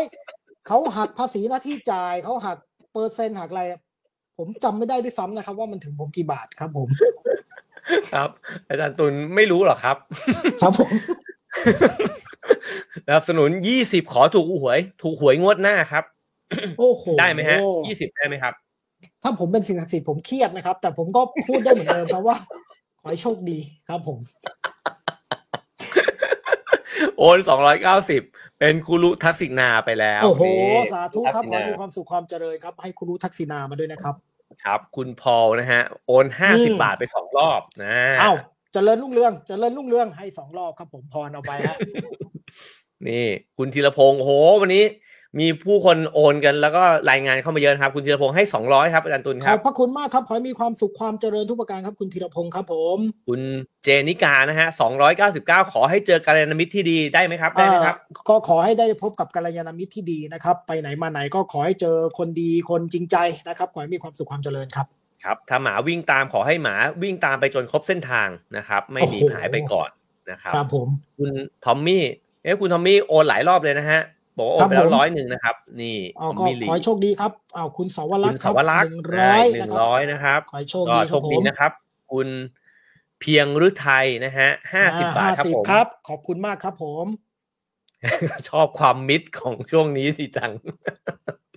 คุณพีชโหห้าร้อยโอ้โหโอ้โห ขอให้โชคดีมีความสุขความเจริญทุกประการนะครับผมอ๋อครับ คือยี่สิบโชคดีเฉย พอห้าร้อยก็มีความสุขความเจริญแถมไปนะครับ ครับผมใช่โอครับเคครับ อ่า คุณเจนนิสบอกว่าประมูลอาจารย์เต้นแขกครั้งหน้าครับ ครั้งหน้าเดี๋ยวผมจะเตรียมเพลงมาให้นะครับ มึงมึงอย่าถึงกับขายกูขนาดนั้นเลยครับผม ที่คุณ TCN มีไม่มากแต่ขอบคุณมากๆขอบคุณครับนี่ขอบคุณครับ ขอบคุณครับนี่เขาบอกว่าโอนไปห้าสิบโอนผิด โอนกลับมาร้อยให้ด้วย คุณยุทธอันนี้ไม่ชัยได้บอกว่าโอนเท่าไหร่ถึงจะเปลี่ยนจากกรแปดเป็นโครงสี่สุภาพ โอ้โหโอ้โหนี่อันนี้ อันนี้ท้ยากทนิดนึงยากนิดนึงนะต้องไปฝึกก่อนฮะท้าทายมากโครงแปดยังไม่ค่อยจะรอดกันเลยนะครับ ไม่ค่อยจะรอดครับตอนแปดผมเนี่ย โอนแล้วครับหนึ่งสิบเอ็ดจุดหกแปดบาท โอ้โหอันนี้แหนี่มคืตอนแรกตาลายนึกว่าร้อยกว่าบาท หรือว่าพันกว่าบาทนะครับ โอเคครับ ก็โชคดีครับผมครับผม คุณเจยูอินนะฮะซูเปอร์แชทนะครับ เดี๋ยวผมจะไปลองรีเสิร์ชดูนะครับ ว่ามันคืออะไรนะครับ นี่คุณสุชาติบอกชอบมากกระดาษเหลืองๆนะฮะ เป็นความคิดสร้างสรรค์มากนะครับ คุณ cross t i s บอกว่าที่เช็คอาจารย์ตุลไม่ไว้ใจคนดูหรือไม่ไว้ใจพี่เอ ทั้งทั้งสองอย่าง โดยเฉพาะอย่างหลัง คุณอาญานี่โอนแล้วนะครับ ก็ขอให้โชคดีนะครับขอบคุณครับ คุณลบบอกว่ารอเลขเด็ดอยู่ ยังไม่โอนเอาอ่าเดี๋ยวไว้เราไว้ดูใกล้ๆครับเลขเอ้ยเด็ดเดี๋ยวเราไว้ใกล้วันนี้ยังไม่ไม่ตรงงวดนะครับ เพราะฉะนั้นอาจจะต้องเป็นครั้งหน้าครับรอบนะคหรับน้าครับผมคุณวรสุดาเพิ่งเคยฟังเมื่อสักสามวันที่แล้ว ฟังจบ ฟังจนจบแล้วครบแล้ว ครั้งนี้ฟังสดรอบนี้ห้าสิบาทไปแล้วค่ะอ้าวโอ้โหโชคดีครับ ขอบคุณครับ ครับผมอันนี้ห้าสิบาทคุณอาทิตย์ตามอายุเจ้าของรายการนะครับครับยังนะครับแต่ผมอยากจะอายุสักห้าพันยังเลยครับ คุณวิกกี้โอนตั้งแต่ต้นไลฟ์ยังไม่ได้พรเลยอ้าวก็ขอให้โชคดีหน่อยมีความหน่อยสุขความเจริญครับผม ครับผมอ่าคุณนภาชัยบอกว่าก็รอกรส่งท้ายรายการนะครับ คุณสุชาติบอกว่าช่วงนี้คือช่วงมิดพบมิดครับผมใช่เลย เอ้า มีคนอยากฟังอาจารย์ตุลฟันธงบอลโลกครับ คุณคิงเมทัล ตอนนี้เหลือแค่อาร์เจนตินากับฝรั่งเศสละ คุณดูหน้าผมนะครับ ว่าผมเนี่ยจะสนับสนุนอาร์เจนหรือฝรั่งเศสนะครับ ผม คุณคิดว่าหน้าอย่างผมเนี่ยคุณเดาดูอะหน้าคุณนี่ Bonjour ไปทางแบบ เออ Bonjour เนี่ย เห็นเงาสะท้อนหอไอเฟลอยู่ในแว่นเลยอ่า Bonjour นะครับ ซึ่งโอ้โหผมก็ผมก็มีความชอบอาร์เจนนะ เพราะว่า พระสันตะปาปาท่านมาจากอาร์เจน ซึ่งเกี่ยวหรือเปล่าไม่รู้นะแต่ว่ากูชอบประมาณเนี้ยนะครับ แล้วก็คือผมไม่ได้เป็นแฟนบอลของทีมไหนทั้งนั้นนะครับเพราะว่าปกติผมก็ไม่ค่อยได้ดูบอลนะครับ แต่ถ้าถามว่าสองประเทศเนี่ย แนวโน้มของผมจะไปทางไหนนะครับอ่าบองชูบองชูโอ้โหครับผมใบขนาดนี้แล้วนะครับ เดี๋ยวลองมาดูกันว่า จะแม่นไม่แม่นอ่า โอเค โอ้โห วันนี้ขอบคุณมากนะครับ ขอบคุณทุกๆคนเลยนะฮะ ที่โอ้ทั้งสนับสนุนมาแล้วก็ทั้งร่วมสนุกด้วยกันมาจนถึงตอนนี้นะครับ ก็เรายังไม่ได้เข้าใกล้งวดเลขที่ออกใดๆ เพราะฉะนั้นอาจารย์ตุลจะไม่ได้มีตัวเลขนำโชคอะไรนะครับ วันนี้ แต่เราก็จะล่ำลาไป อะ ก่อนจะล่ำลากันด้วยกรอนให้อาจารย์ตุลได้ปิดท้ายแล้วก็กล่าวขอเข้ามาครับ ได้ครับผมก็วันนี้นะครับ ผมอาจจะมา ทำรายการที่นอกสถานที่สักหน่อยนะครับ ก็อาจจะมีเรื่องติดติดขัดขัดหรือผมอาจจะพูดอะไรที่เป็นสิ่งที่ไม่น่าฟังไม่ถูกหูนะครับ หรือว่าทำให้หลาย ๆ ท่านรู้สึกว่าแบบขัดเคืองนะครับ ผมก็ไม่ได้มีเจตนานะครับ ที่จะทำให้ท่านรู้สึกขัดเคืองใจนะครับเพราะสิ่งที่เป็นความรู้ก็อยากให้ท่านรับไว้สิ่งที่ท่านไม่ชอบนะครับ ก็ท่านก็ปล่อยไปนะครับ เพราะว่ามันก็ทำได้แค่นั้นแหละครับนะครับ แล้วก็ผมก็ขอกราบขอขมาไว้หน้าที่นี้นะครับ ก็ขออนุญาตกราบหนึ่งนะครับ กราบสอง กราบสามนะครับ ด้วยรักและเมตตานะครับ ท่านผู้เจริญซึ่งมากด้วยปัญญาทุกท่านนิพพานังประมังสุขขังครับผมครับผมผมก็เช่นกันนะครับ ก็อะไรที่ผิดพลาดไปนะครับ หรือเรื่องอะไรที่เล่าไปแล้ว รู้สึกว่าเออไม่ได้อยากจะฟังนะฮะก็ปล่อยผ่านหูไปนะครับ ถ้าปล่อยผ่านไม่ได้ก็ไม่เป็นไรเรื่องของมึงนะครับครับผมเราก็พยายามทำหน้าที่อย่างดีที่สุดนะครับเออสามารถบอกกันเข้ามาได้ครับว่าความบันเทิง น้อยไปหรือเปล่านะฮะสาระเยอะไปหรือเปล่านะครับ ก็บอกมาได้ว่าอยากให้สาระเพิ่มมากกว่านี้ อยากจะให้บันเทิงมากกว่านี้นะครับ ก็คอมเมนต์กันเข้ามานะครับ ถ้าอยากได้สาระเพิ่มขึ้นก็พิมพ์สอเสือมาเยอะๆถ้าอยากได้บันเทิงเพิ่มขึ้นก็พิมพ์บอใบไม้นะครับ มาเยอะๆนะครับ โอเค วันนี้เดี๋ยวเราจะลากันไปแล้ว ก็เราส่งคุณผู้ชมทุกคนเข้านอนครับ ด้วยกรอันเป็นมงคล ครับผมแน่นอนครับ บทกลอนอันนี้ผมจะต้องเป็นคนเริ่มแต่งนะครับ ตามประเพณีของเราในทุก ๆ ครั้งไป ยากนะครับเรื่องนี้นะครับ แน่แน่นอนขอมอบกรอนให้เป็นบรรณาการในคืนนี้ครับ ก่อนที่ท่านจะหลับไปในคืนนี้ ขอให้มีบะหมี่ หมูแดง ดึง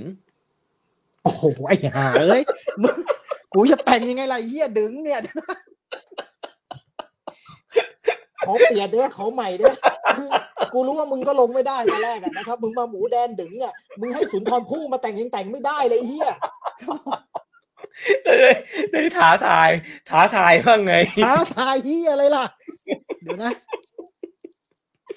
โอ้โหไอ้เฮ้ยเหี้มีมีมีมีมีคำอยู่สมีลักคำอยู่อึ้งเนี่ยเดี๋ยวดูนะเดี๋ยวนะมีเมื่อกี้มีนะก่อนที่ท่านจะหลับไปในคืนนี้ ขอให้มีเออบะหมี่หมูแดงดึงเออ เมื่อกินแล้ว สุขใจได้คำหนึ่งเออ ลอยไปถึง สวรรค์ วิมานพลันอืมหากท่านตื่น ก็มีสุขสนุกสนาน ได้เบิกบาน หมูกรอบ ตรงหน้าท่าน อืม มันอันอันเหรอเออได้ ได้เบิกบาน หมูกรอบ อีกหลายอัน อ่า ไอ้เฮียวันนี้ไม่ได้เลือกเลยก่อนเนี่ยกูจะเอาไปใหม่ใหม่ก็ได้ต่อเอาใหม่ขัดใจขัดใจขัดใจอะเดี๋ยวประโยคเมื่อกี้อะไรนะประโยคเมื่อกี้ส่งมาอีกทีหนึ่งอะไรวะลืมเลยอะเอาใหม่ ก่อนที่ท่านจะหลับไปในคืนนี้ ขอให้มีบะหมี่อ่าหมูแดงดึงอ่าอ่าคือออะไรนะ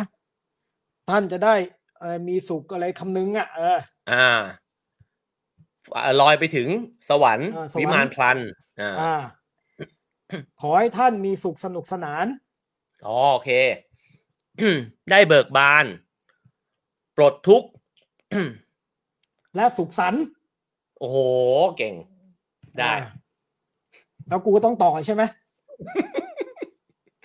สารพัดโชคลาภมาเร็วพัน อืม แล้วหลับฝันถึงหมูกรอบ ทั้งคืนเอ่ย โอ้เฮ้ยไอ้เหี้ยแล้วหลับฝันถึงหมูกรอบที่ชอบเอ่ยอ่าอ่าดีขึ้นดีขึ้นมีสัมผัสในโอ้นะครับ ก็ประมาณนี้ไอ้เฮียอายเขาชิบหายครับผมวันนี้ดีวันนี้ดี ถือว่าเป็นกรเออที่ท้าทายขึ้นนะครับท้าทายขึ้นไอ้เฮียตั้งแต่ดึงแล้วล่ะกูไปไม่ถูกแล้วล่ะ โอเค ขอบคุณคุณผู้ชมทุกคนนะครับ ถ้าเกิดว่าผิดพลาดเรื่องกรอะไรไป ก็จะไปฝึกหัดมาใหม่นะครับหวังว่าจะได้หลับฝันดีกันทุกคนนะครับ แล้วก็อย่าลืมติดตามชมในสุกร์หน้าทุ่มครึ่งนะครับ กับมูเตลูตอนที่สามตอนจบตอนจบว่าจบคิดว่าจบครับผมโอเคครับ ขอบคุณทุกคนครับ ขอบคุณจันตุนด้วยครับ สวัสดีขอณครับสวัสดีครับ